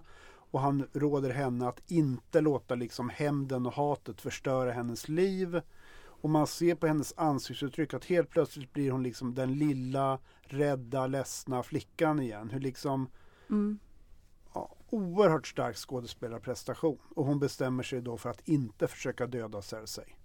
Mm. Det kanske blir en annan drottning hon kommer försöka döda, men det vet vi om en vecka. Mm. Här har vi också seriens kanske största perspektivförskjutning eller vad man ska säga. För att eh, alltså Arya kommer ju in något perspektivhandikappad i det här med att Cersei har varit på hennes lista från början på Mm. grund av avrättningen av Lady. Mm. Ja, och det är så oförlåtligt så att nu, nu och nu ska det här verkställas. När Hon har döds- här- tagit det ända in i The Red Keep, Ja, märk ja. väl? Dödsdomen över Cersei som kom i säsong 1 avsnitt 2 eller vad fan det är. Den, den ska nu verkställas och sen så har Sandor det här snacket med henne om att det inte är värt och samtidigt så ser hon en annan drottning begå ett fullkomligt folkmord runt om henne. Mm. Hon bevittnade från folkets, småfolkets Ja. plats mm, hur, eh, hur barn bränns, hur, eh, alltså typ hur fruktansvärda vedermödor som liksom typ vilket oerhört lidande. Eh, så hon står och ser allt det här omkring sig och sätter det då i relation till liksom sin, alltså nu vet jag ju att Cersei har gjort en hel del annat sedan dess men det var ju det här som var skälet till att hon åkte upp på listan. Mm.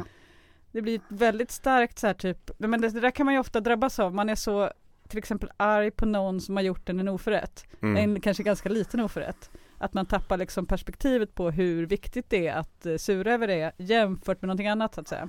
Det är liksom så här, henne- hennes sista uppgift på något sätt. Det är liksom det här, Hämnas Lady. Emmas Lady, någon annans husdjur. Ja. mm. Men det är väl hela storyn i den här actionfilmen, vad den heter? Den, John Wick. John Wick. ja det är det faktiskt.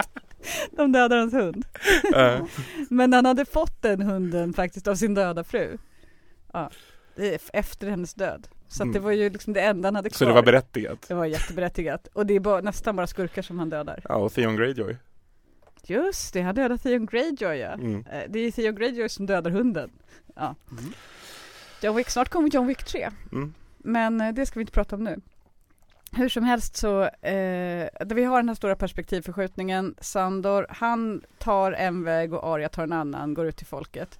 Och nu kommer ju, tycker jag, alltså typ jag skrattade faktiskt högt Ja, hemma när eh, alltså, Clegane då han tar ner eh, den återstående, eller ganska mycket av kungsvakten eller queen, drottningvakten dödas av nedfallande sten. Mm. Sen så tar eh, Sandor. Clegane ut resten. Mm. Ehm, och sen så försöker Qyburn reda upp den här situationen eh, med att, eh, för, för, då, vill ju, då vill han slåss mot sin bror, brorsan bara japp nu ska vi slåss. Nu, jag är redo, jag har också väntat på det här hela mitt liv, nu tar vi det. Nu är det här är fighten och eh, Qyburn försöker ge order och då Det är väldigt snöpligt. Ja. Men alltså typ det här är ju det är, det är roligt nästan bara tycker jag. Alltså för Mm. man har inga varma känslor. Han är väldigt kompetent som vi har sagt. Mm, Men man kompetent. känner ju inte att det är synd att han strök med. Nej, Nej, men det är också så roligt för han, han blir liksom ivägknuffad och så är det som att hans hjärna trillar ut. Ja, men har inte, Inte så smart längre. Men har inte kvaliteten på The Kingsguard sjunkit lite grann? Eh, ja i alla De här fall. tre första som Sandor bara liksom tjoff tjoff tjoff. Men han är också väldigt kompetent Sandor. Mm. Men Ja. jo det är klart att det är en lite sämre, det är ju inte Arthur Dane som står där, det är det Nej. inte. Inte direkt. Nej, det är inte Sir Gerald Hightower. Nej det är det inte. Men eh, Barristan. Det är inte en legendarisk Kingsguard som man Nej. man kan också tänka sig att det finns en del issues som Gregor har haft mot Qyburn under hela den här tiden för att han gjorde honom till en zombie-soldat. Ja, man hörde ju hans skrik i typ några månader. Det var ju, det, det, han har väl säkert en grudge. Det hade kanske varit bättre att dö där av giftet. Ja, Men, men alltså, det, det är liksom, man märker ju också här att Kyburn är ju en förespråkare utav kvalitet före kvantitet för att det är en jävla kompetent zombie han har fått ihop. otroligt bra. Ja. Det är för, helt annorlunda från det The Night King höll på med. Det här, Mm. det här är ju liksom det går ju faktiskt Ett inte att döda. Gregor Clegane. Nej. Ja, det, är- det är ett Nej, mästerverk. det får vi se sen. Men sen kommer den allra roligaste scenen i hela avsnittet och det är när det bara då är kvar Sandor och Gregor och Cersei på Mm. trappan. Det är de enda överlevande. Mm. Och Cersei liksom, hon är väl van att vara i centrum. Alltså att eh, nu är det någon som ska döda mig. Men det är det, hon inser där att okej, ja, jag bara går. Jag skiter i det. Alltså, Okej, och så liksom bara Hej då. tassar hon förbi, hej då, hej då killar. För att det är liksom ingen som bryr sig om att hon är där. Och hon är ändå liksom lite av huvudpersonen i hela det här kriget. Mm. Men det är ingen av de två som bryr sig om i det här läget. Så hon bara tassar ner. Det måste varit mycket som rörde sig i huvudet på henne där. Mm. Vad hände här? liksom? Ja, och, och, och, och liksom en kombination utav att vara livrädd, tycka att det är lite skönt att ha kommit därifrån, men också vad fan ser ni mig inte för? För att det liksom, vi Så pratar ju om en av de mest megalomana och egocentriska karaktärerna i hela den här och nu serien. ska de här slåss med varandra, de ska ha ett syskonbråk. De har bara ögon för varandra. Det är lite respektlöst. av Det är lite Mm. respektlöst. Eh, ja men då, då kommer ju då äntligen den här scenen som man har hållit på och hypat och eh, gnällt om i, i eh, å- åratal. Clegane Bowl. Mm. Och ju då ångrar man ju lite. Att man har velat ha det här. Jag tyckte att, att Clegane Bowl var rätt kul. Men det var väldigt mycket fanservice. Ja, det var ju inte Ja. nödvändigt för storyn. Nej, inte alls. Nej. Och, och det var ju väldigt episkt för att vara inte så nödvändigt för storyn. Och det var ju inte en bärande story överhuvudtaget. Men det var tillräckligt bärande, deras hat var så bärande att de var tvungna att göra en Mm. riktig scen där de fick göra upp. Ja. De ha, hade de inte gjort det utan typ att den ena hade dödat den andra jättefort, då hade Mm. folk blivit förbannade över Mm. det. Och visst Sen- blev man lite nervös när Gregor faktiskt försökte göra en Oberyn Martell på? Absolut. Ja det är väldigt snyggt, att det är en snygg serie av händelser där när Först så får han ju otroligt mycket stryk, Sandor. Sen eh, får, så tar eh, Gregor Sandor ett stryptag och trycker upp honom. ehm, så att han typ, och, och, då, och då försöker han liksom, han bara hugger och hugger med kniven. Die skriker. motherfucker. Ja typ, fucking die.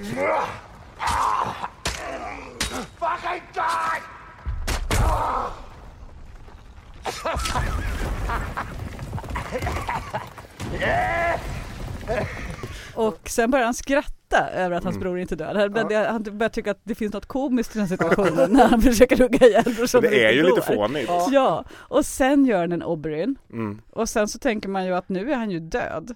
Eh, tills han hugger han kniven rakt i huvudet och då tänker man nu är han död. Men nej. Eh, Det är ju väldigt... eh, Det, Undrar, alltså jag trodde att han skulle döda Gregor genom att hugga huvudet av någon. För det känns ju som att det skulle vara ja, svårt vad fan att... gjorde han inte det för? Ja. Ja, han hade inget svärd va? Han hade Nej. bara lite pyttesmå knivar i Nej men han hade ju ett svärd men det fastnade ju Ja, i, i. Gregor när han högg det rakt igenom ja. Så att, så att sen hade han ju bara sin pyttelilla kniv. Det är bara pyttesmå knivar Mm. igen.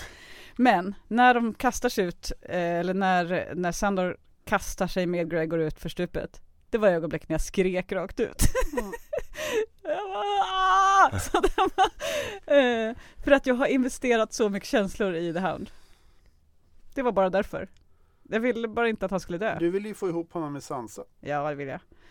Eh, men det här är sån här slash fanfiction mer än någonting annat i ditt Det huvud. vill jag gärna, men Mm. eh, nej men alltså typ jag, jag har letat efter intervjuer där George R. R. Martin bekräftar att han har tänkt så. Alltså inte att de ska bli ihop men att det Mm. är något. Det, är, det, det är något som Sansa känner något. Så. Men eh, så att det, det, jag har bevis. Men hur som helst så eh, man har investerat så mycket känslor i hans Alltså man visste ju att hans eh, karaktärsutveckling skulle sluta med att han dog Mm. på något vis. Ja, det var klart på förhand. Ja. Men det är ändå väldigt sorgligt när det händer. Jo. Ja, fint att han fick dö på det vis han hade tänkt. Okej, nu börjar vi närma oss eh, de liksom här riktigt, ja, eh, eh, jag vet inte. Nu kommer vi till delarna jag inte kan prata om. Varför kan du inte prata om det?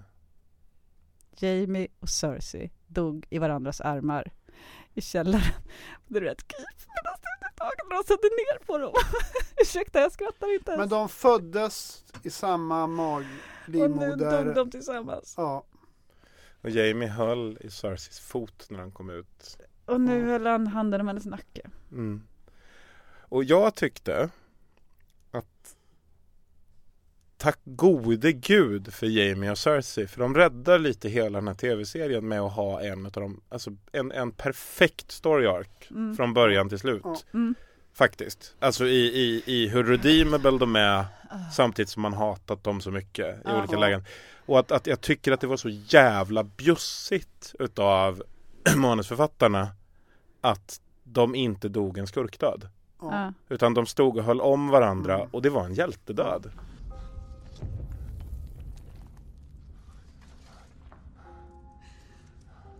I want our baby to live. I want our baby to live. I want our baby to live. Don't let me die, Jake. Please don't let me die. Please don't let me die. I don't want to die. Look at me. Look at me. I don't like this. Not like this. Not like this. Look me in the eye. Don't look away. Don't look. Look at me. Just look at me. Nothing else matters. Nothing else matters. Us.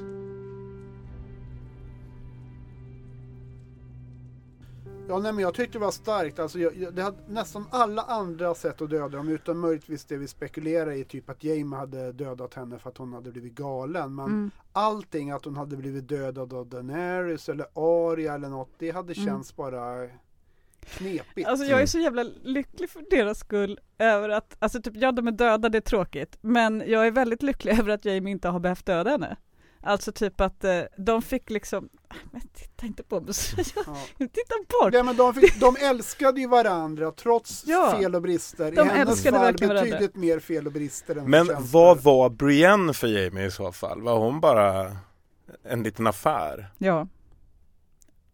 Hon var hans förlösning för, alltså typ han var hans in, det pratade vi om i början avsnittet, hans musa. Alltså hon har ingen egen, eh, hon har ingen egen roll i, i berättelsen eller i Jamies liv, utan hon är en katalysator för Jamies karaktärsutveckling och Jamies story. Men eh, i själva verket, och det upptäcker han ju då, Men, han så är ju, är inte hans story om henne. men när han möter Cersei nere i, i, i Mailors Keep De möts ju först på kartan.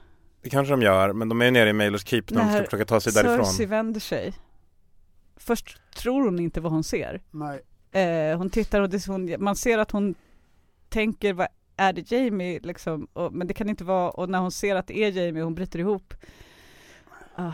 Men där är de ju också samma Jamie och Cersei som de var uppe i tornet när de knuffade ut Bran. Det är ju Som de alltid har varit. hans pragmatiska hållning och, och hennes lite mer känslostyrda approach till världen är ju det som är kvar. Hon, hon gråter och liksom så, han håller om henne.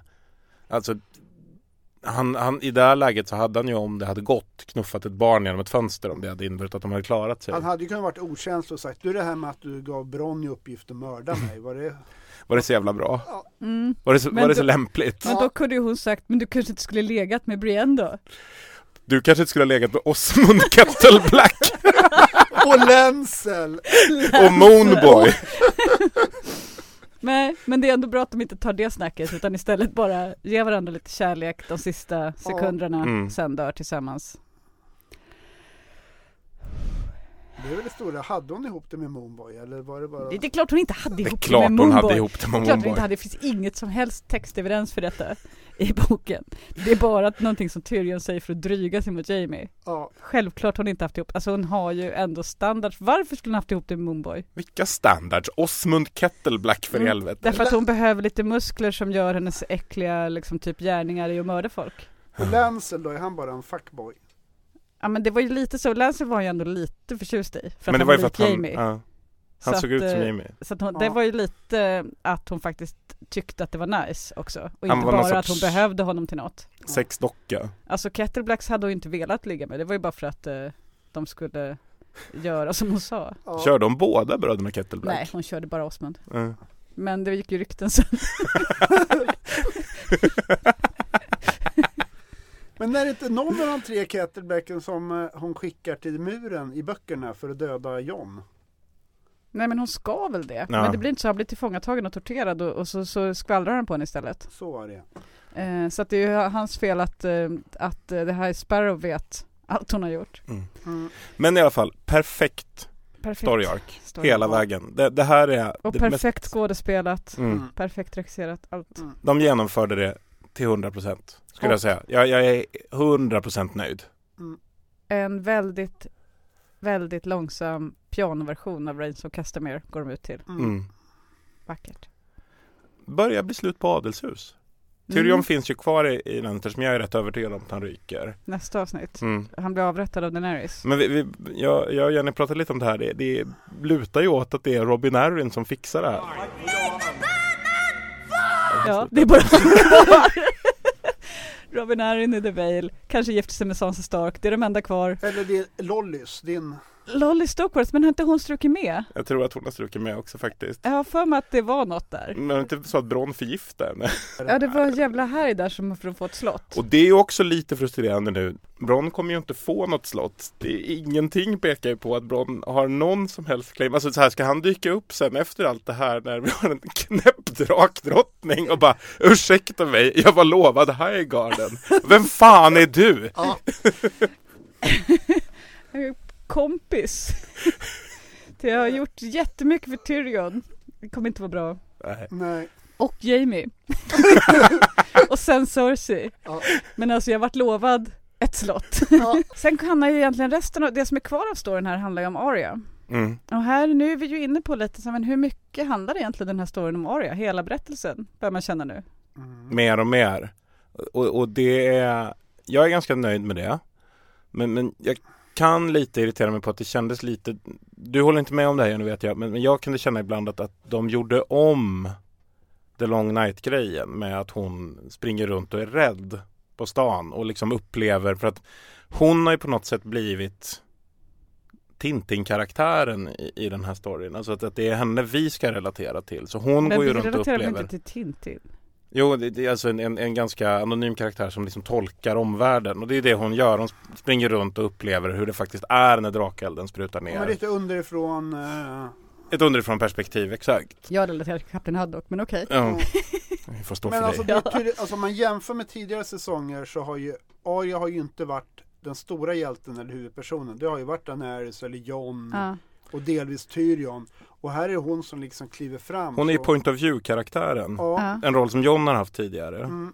För John känns ju mest nu som att han är lite allmänt mesig militärledare. Han vill ju mest bara inte bli kung. Ja, Det verkar ju vara liksom hans absolut största huvudbry just Ja, nu. men nu Hur ska jag slippa det här? och hon dödar de som behöver dödas. Så. Ja. Mm. Ja, men om vi, ska, om vi ska säga någonting om vad som händer med John i det här avsnittet, det är ju ganska mycket. Alltså vi får ju följa John nästan lika mycket som vi får följa Arya. Det är bara det att vi, det är inte lika oväntade händelseförlopp som sker honom. För det han gör är att han går och räddar, han räddar en, eh, han dödar en nordman, en av Mm. sina egna soldater för att rädda en kvinna från våldtäkt. Mm. Han dödar en och annan Lannister, lite sådär typ Eftersom han är ganska van vid att bara slasha till när det behövs men han, liksom, typ, han vill inte göra det, man märker att han inte vill göra det. Han köper rutin. Han kör på rutin, okej jag- annars skulle jag dött så jag tar och dödar han då, jag tar och dödar han.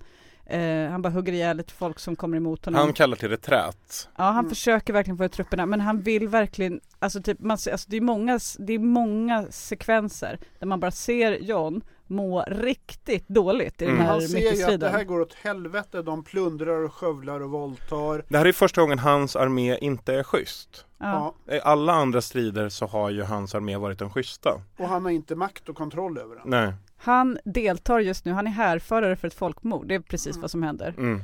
Alltså, det, det, är ju, det är svårt att spekulera om nästa avsnitt men på något sätt så kanske han lär sig att eh, man måste faktiskt kanske ta makt. Mm. Om man, eh, man kan inte bara vara god. Att avstå från att ta makt är också att på något sätt inte ta ansvar. Men, men finns det Ja, inte en men det risk stämmer. då att det är som när nördar blir coola? Att de blir, alltså att de överkompenserar och blir farliga? Alltså, Nej, men han är så himla all- schysst innan och nu har han kontroll. Alltså, Han har ju alltid haft mycket makt men sen försökt bli av med den. ja. Ja. Så Men- jag tänker han är ändå van.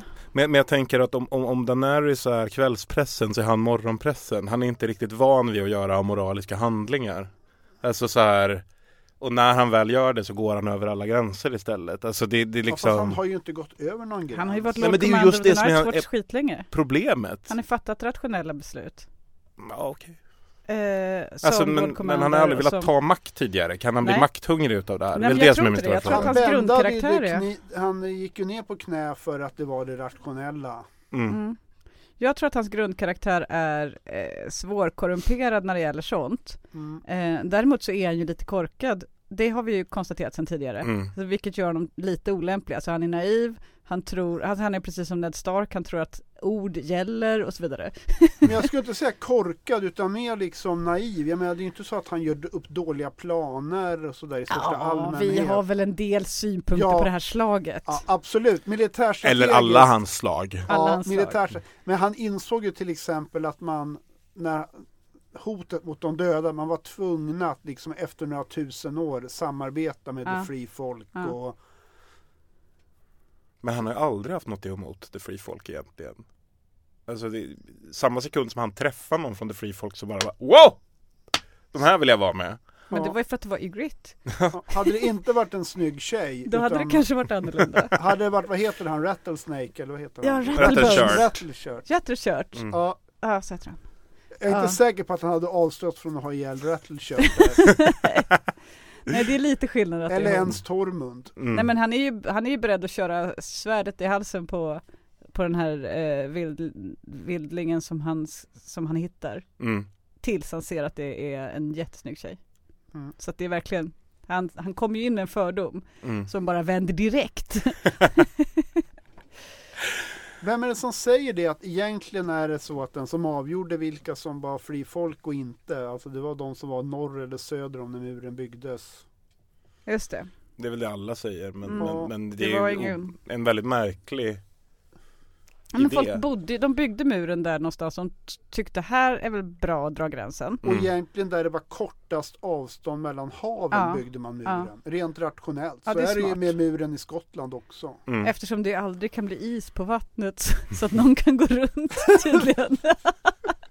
Jo men alltså det finns flera ställen där du kan gå runt. Det, det Ja. finns en klyfta där det är en bro. Det, det Mm. Bridge of Skulls eller något sånt där heter den. Mm. På västra sidan. Till exempel. Och det, Ja. det, det är bemannat utav Night's Watch. Men där går det ju att gå över till Norden. Mm. Alltså det är, det är inga problem. Nej. Men, det, men det, är liksom, det finns bara en smal bro som du kan ta dig över där. Så det finns ju sådana ställen vid sidan av bron som, alltså så här, Mm. där det går att ta sig runt. Det är bara det att de odöda är väldigt eh, måna om att följa liksom, regler och principer. Så Mm. att är det mur där, då är det mur. Ja. Då går man inte över. Det är som att det är som svenskar och skoförbud liksom. Det är Ja. bara, Då är det skor av. De ställer sig i kö. Mm. Ja. Ja men vi följer den här sista delen genom Arya. Vi följer Arya genom eh, den totala förödelsen. Mm. Eh, genom eh, att det nästan till slut bara är hon som lever. Eh, och jag tänkte jättemycket när jag såg de här bilderna att de har tagit flera klipp. Sepotnik som har eh, regisserat avsnittet. Mm. Han har nog, tror jag, med fullt medveten om vad han gör, tagit eh, några nästan exakta klipp från de tv-bilder vi såg eh, 9-11. Ehm, för att då så det var samma den här dammigheten, Mm. eh, alltså att man är helt vitdammig och sen har man kanske lite blod som rinner från huvudet och, och så, så att det blir sådana här streck i det här vitdammiga. Eh, och sen är hela marken, allting ser overkligt ut för att allting är dammigt och så, så ser vi ju Arya gå omkring. Mm. Och massor med andra människor helt förvirrade för att de har blivit slagna i huvudet. Ja. Här har de ju den här familjen som bara dyker upp från ingenstans som hon blir kompis med. Ja men för att först så räddar ju den mamman henne från marken. Att bli ihjältrampad. Ja. Ja. Eh, Och då vill hon liksom återgälda det. mm.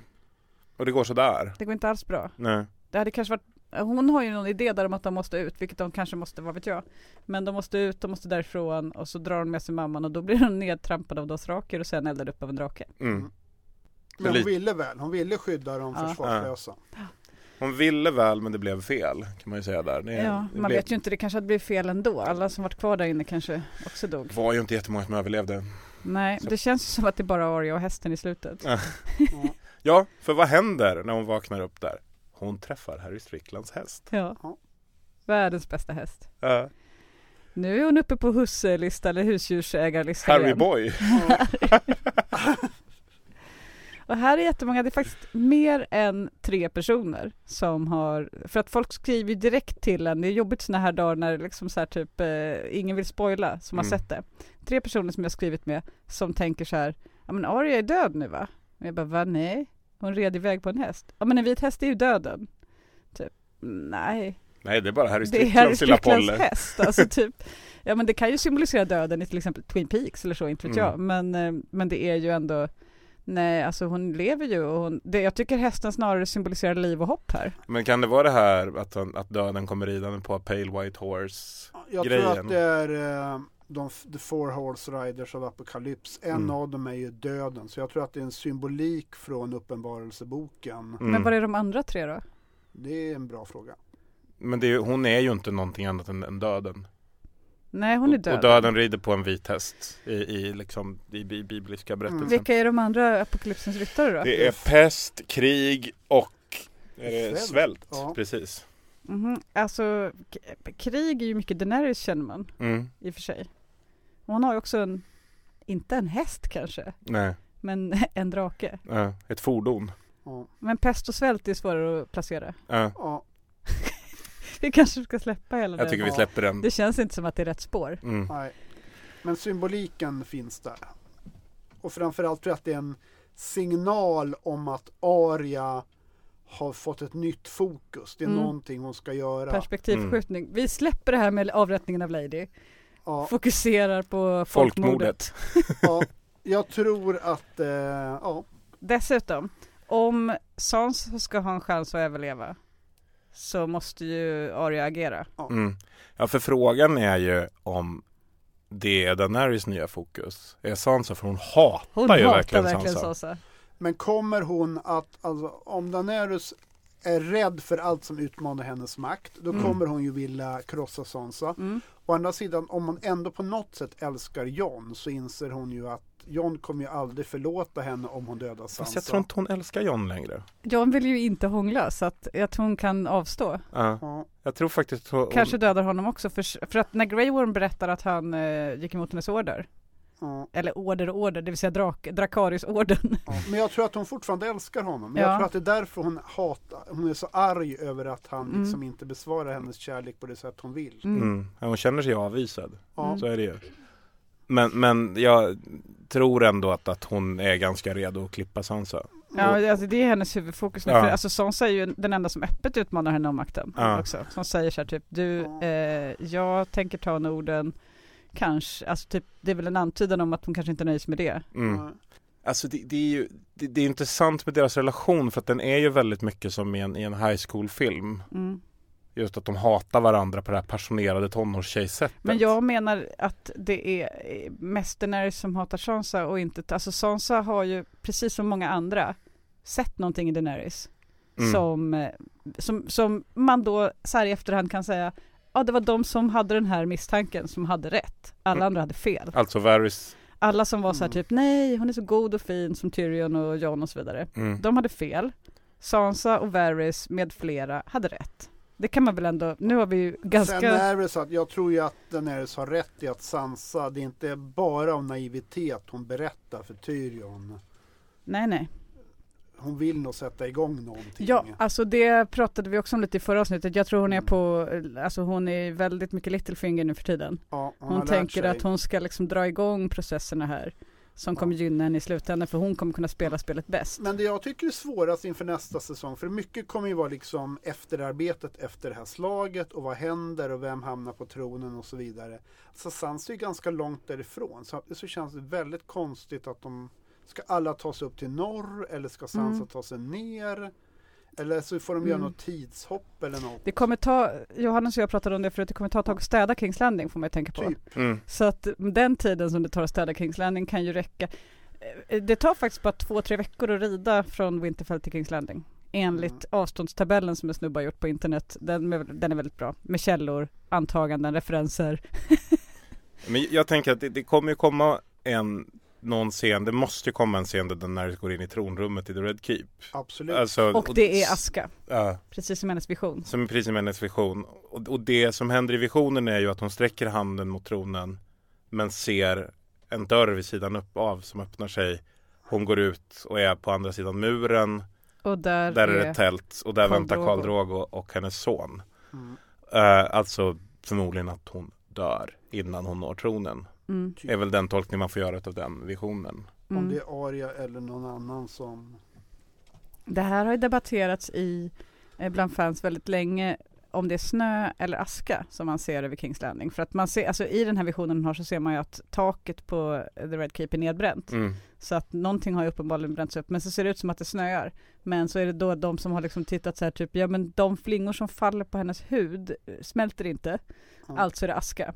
Det visade sig att de hade rätt då. Mm. Ja. Det var Aska. Eller var så var det medvetet dubbeltydigt. Ja, det kan det ha varit. Men vi kan inte ha sett det sista av Sansa. På något sätt måste hon ju vara med i nästa. Ja, men fan vilken blåsning om inte. Ja. det vore i och för sig kul. Brienne och Sansa känns det som att vi inte riktigt. Brienne kanske var avslutet. Ja. Ja, Brienne är nog lite avklarad tror jag. Bronn eh, kanske. Det är ju konstigt, alltså varför har de med den storyn med Bron ifall det inte ska hända något mer med den? Ja. Det vore ju slöseri på. Han har en scen där han är på bordellen och får uppdraget att brö- döda bröderna. Och sen har den scen där han åker och inte gör det. Mm. Och nu får han inget slott. Nej, det är en dålig story. Det är en liksom, den, håller, den har inte allt det där man vill att en riktigt bra historia ska ha. Jobbiga är ju att han är så pass mycket sekundärkaraktär att det kan bli som Qyburn, att de bara knuffar honom på en sten eller liksom. Men det kan jag köpa. mm. Men, nej, men självklart måste Sansa, men tänk, tänk om det här händer då? Daenerys får jävla ångest alltså efter det här. Det är inte omöjligt.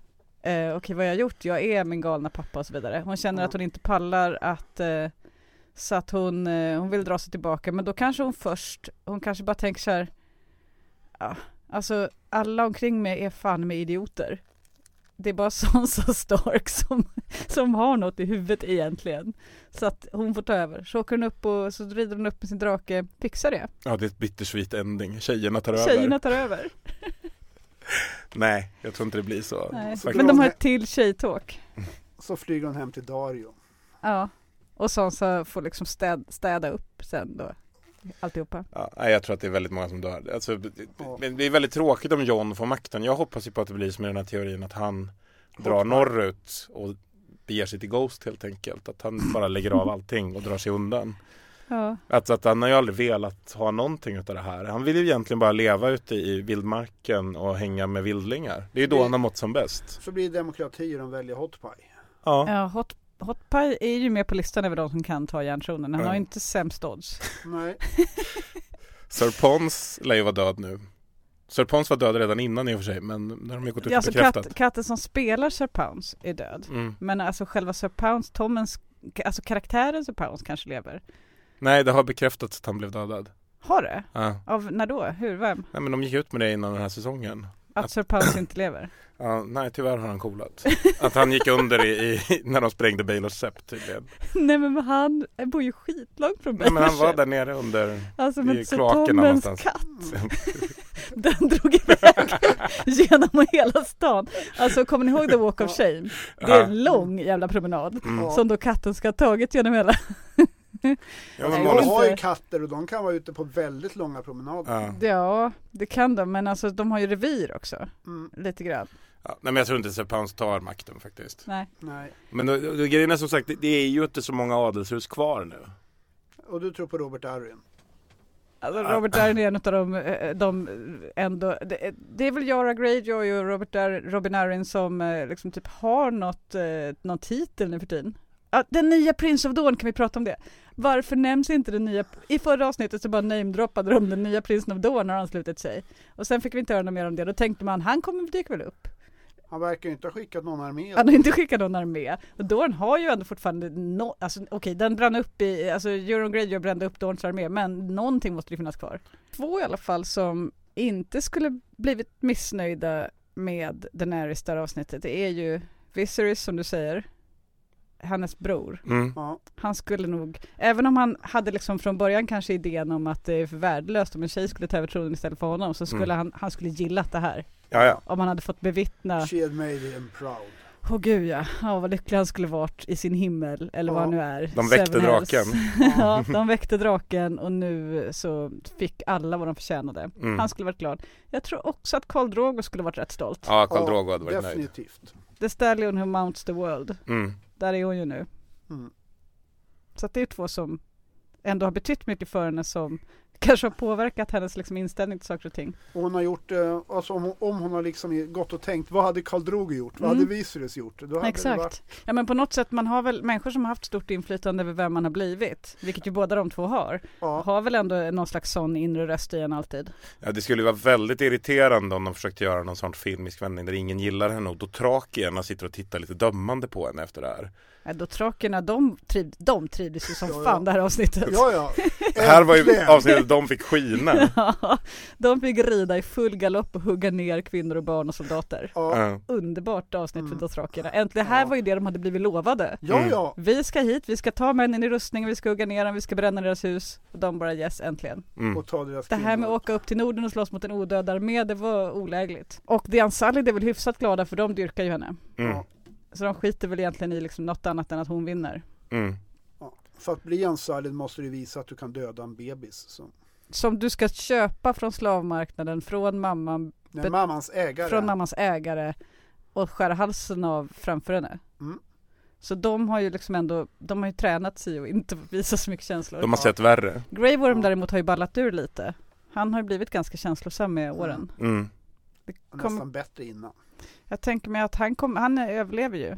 Han kommer ju göra något. Men han kommer ju bli en sån PTSD Vietnamveteran som, som liksom sitter på något, någon bar någonstans och gnäller efter att det här kriget är över. Han har i alla fall tjatat sen han blev eh, befriad om att det ska eldas mer på slavägare och förtryckare. Mm. Så att han är väl också nöjd. Ja. Kanske i och för sig. Nej men han, han, jag tyckte inte han gav uttryck för någon större empati mot civilbefolkningen. Men däremot, alltså jag tyckte, om man ska säga en sista sak om hela avsnittet. Det mest lysande med avsnittet var väl ändå att det var en fantastisk fantastiskt drabbande skildring av civila förluster. Mm. Det var ju det man mest berördes av. Vilket är en, en jättestor del utav böckerna. Mm. Där pratar de ju hela tiden om att, att de som får lida mest ändå är fotfolket. Ja, ja. Mm. Nej men om man tar hela beskrivningen av liksom the Riverlands med våldtäkt och Mm. plundringar och allting. Det är ju liksom, det är ingen romantisering. Det är ju väldigt långt ifrån klassiska riddarböcker eller klassisk fantasy. Utan det här Mm. är ju så vidrigt som det är. Mm. Och det är ett fullskaligt krig också. Det är ett sånt här krig som några står på ett, det är inte ett fältslag Nej, ute på ett fält där bara arméer möts som Battle of the Bastards. Utan det här är ju Mm. En, en fullkomlig förödelse av en stad. Mm. Alltså jag kommer aldrig hämta mig efter det här avsnittet. Jag vill bara säga det, jag, eh, jag, jag mår dåligt eh, för att jag är så, det är så, det är så jävla hemskt att Daenerys förstörde Kings Landing. Jag tycker vi måste förstå det. Daenerys förstörde Kings Landing, hon mördade alla. Du Mm. kommer att Det är sitta liksom- i åratal hos din terapeut och prata om detta. Jag hade absolut inte väntat mig detta. Jag hade väntat mig att hon skulle flippa och göra något dumt. Men inte, det här är ju en sån, det här är ju en enorm katastrof. Ja, Det är ju ja. en fruktansvärd katastrof. Ja, om, Men hon är väldigt noggrann tycker jag. om det nu Ja. slutar med att hon blir härskare så kommer man ju att Det är inte Bittersweet. Nej, det är bara bitter. Det är liksom sweet ändå för att det var ju vad hon ville. Mm. Men bitter ändå för nu är alla döda. Ja, lite bra och lite dåligt. Queen of the Ashes. Ja, bittersweet queen of the ash. Ja, nej fy fan. Ja, vi slutar väl där då. Vi slutar där tror jag. Tack så mycket för att du kom Karl. Jättetrevligt och kul att vara med. Ja, det tycker vi också att det var. Jenny, vem är det som har gjort vår jingel?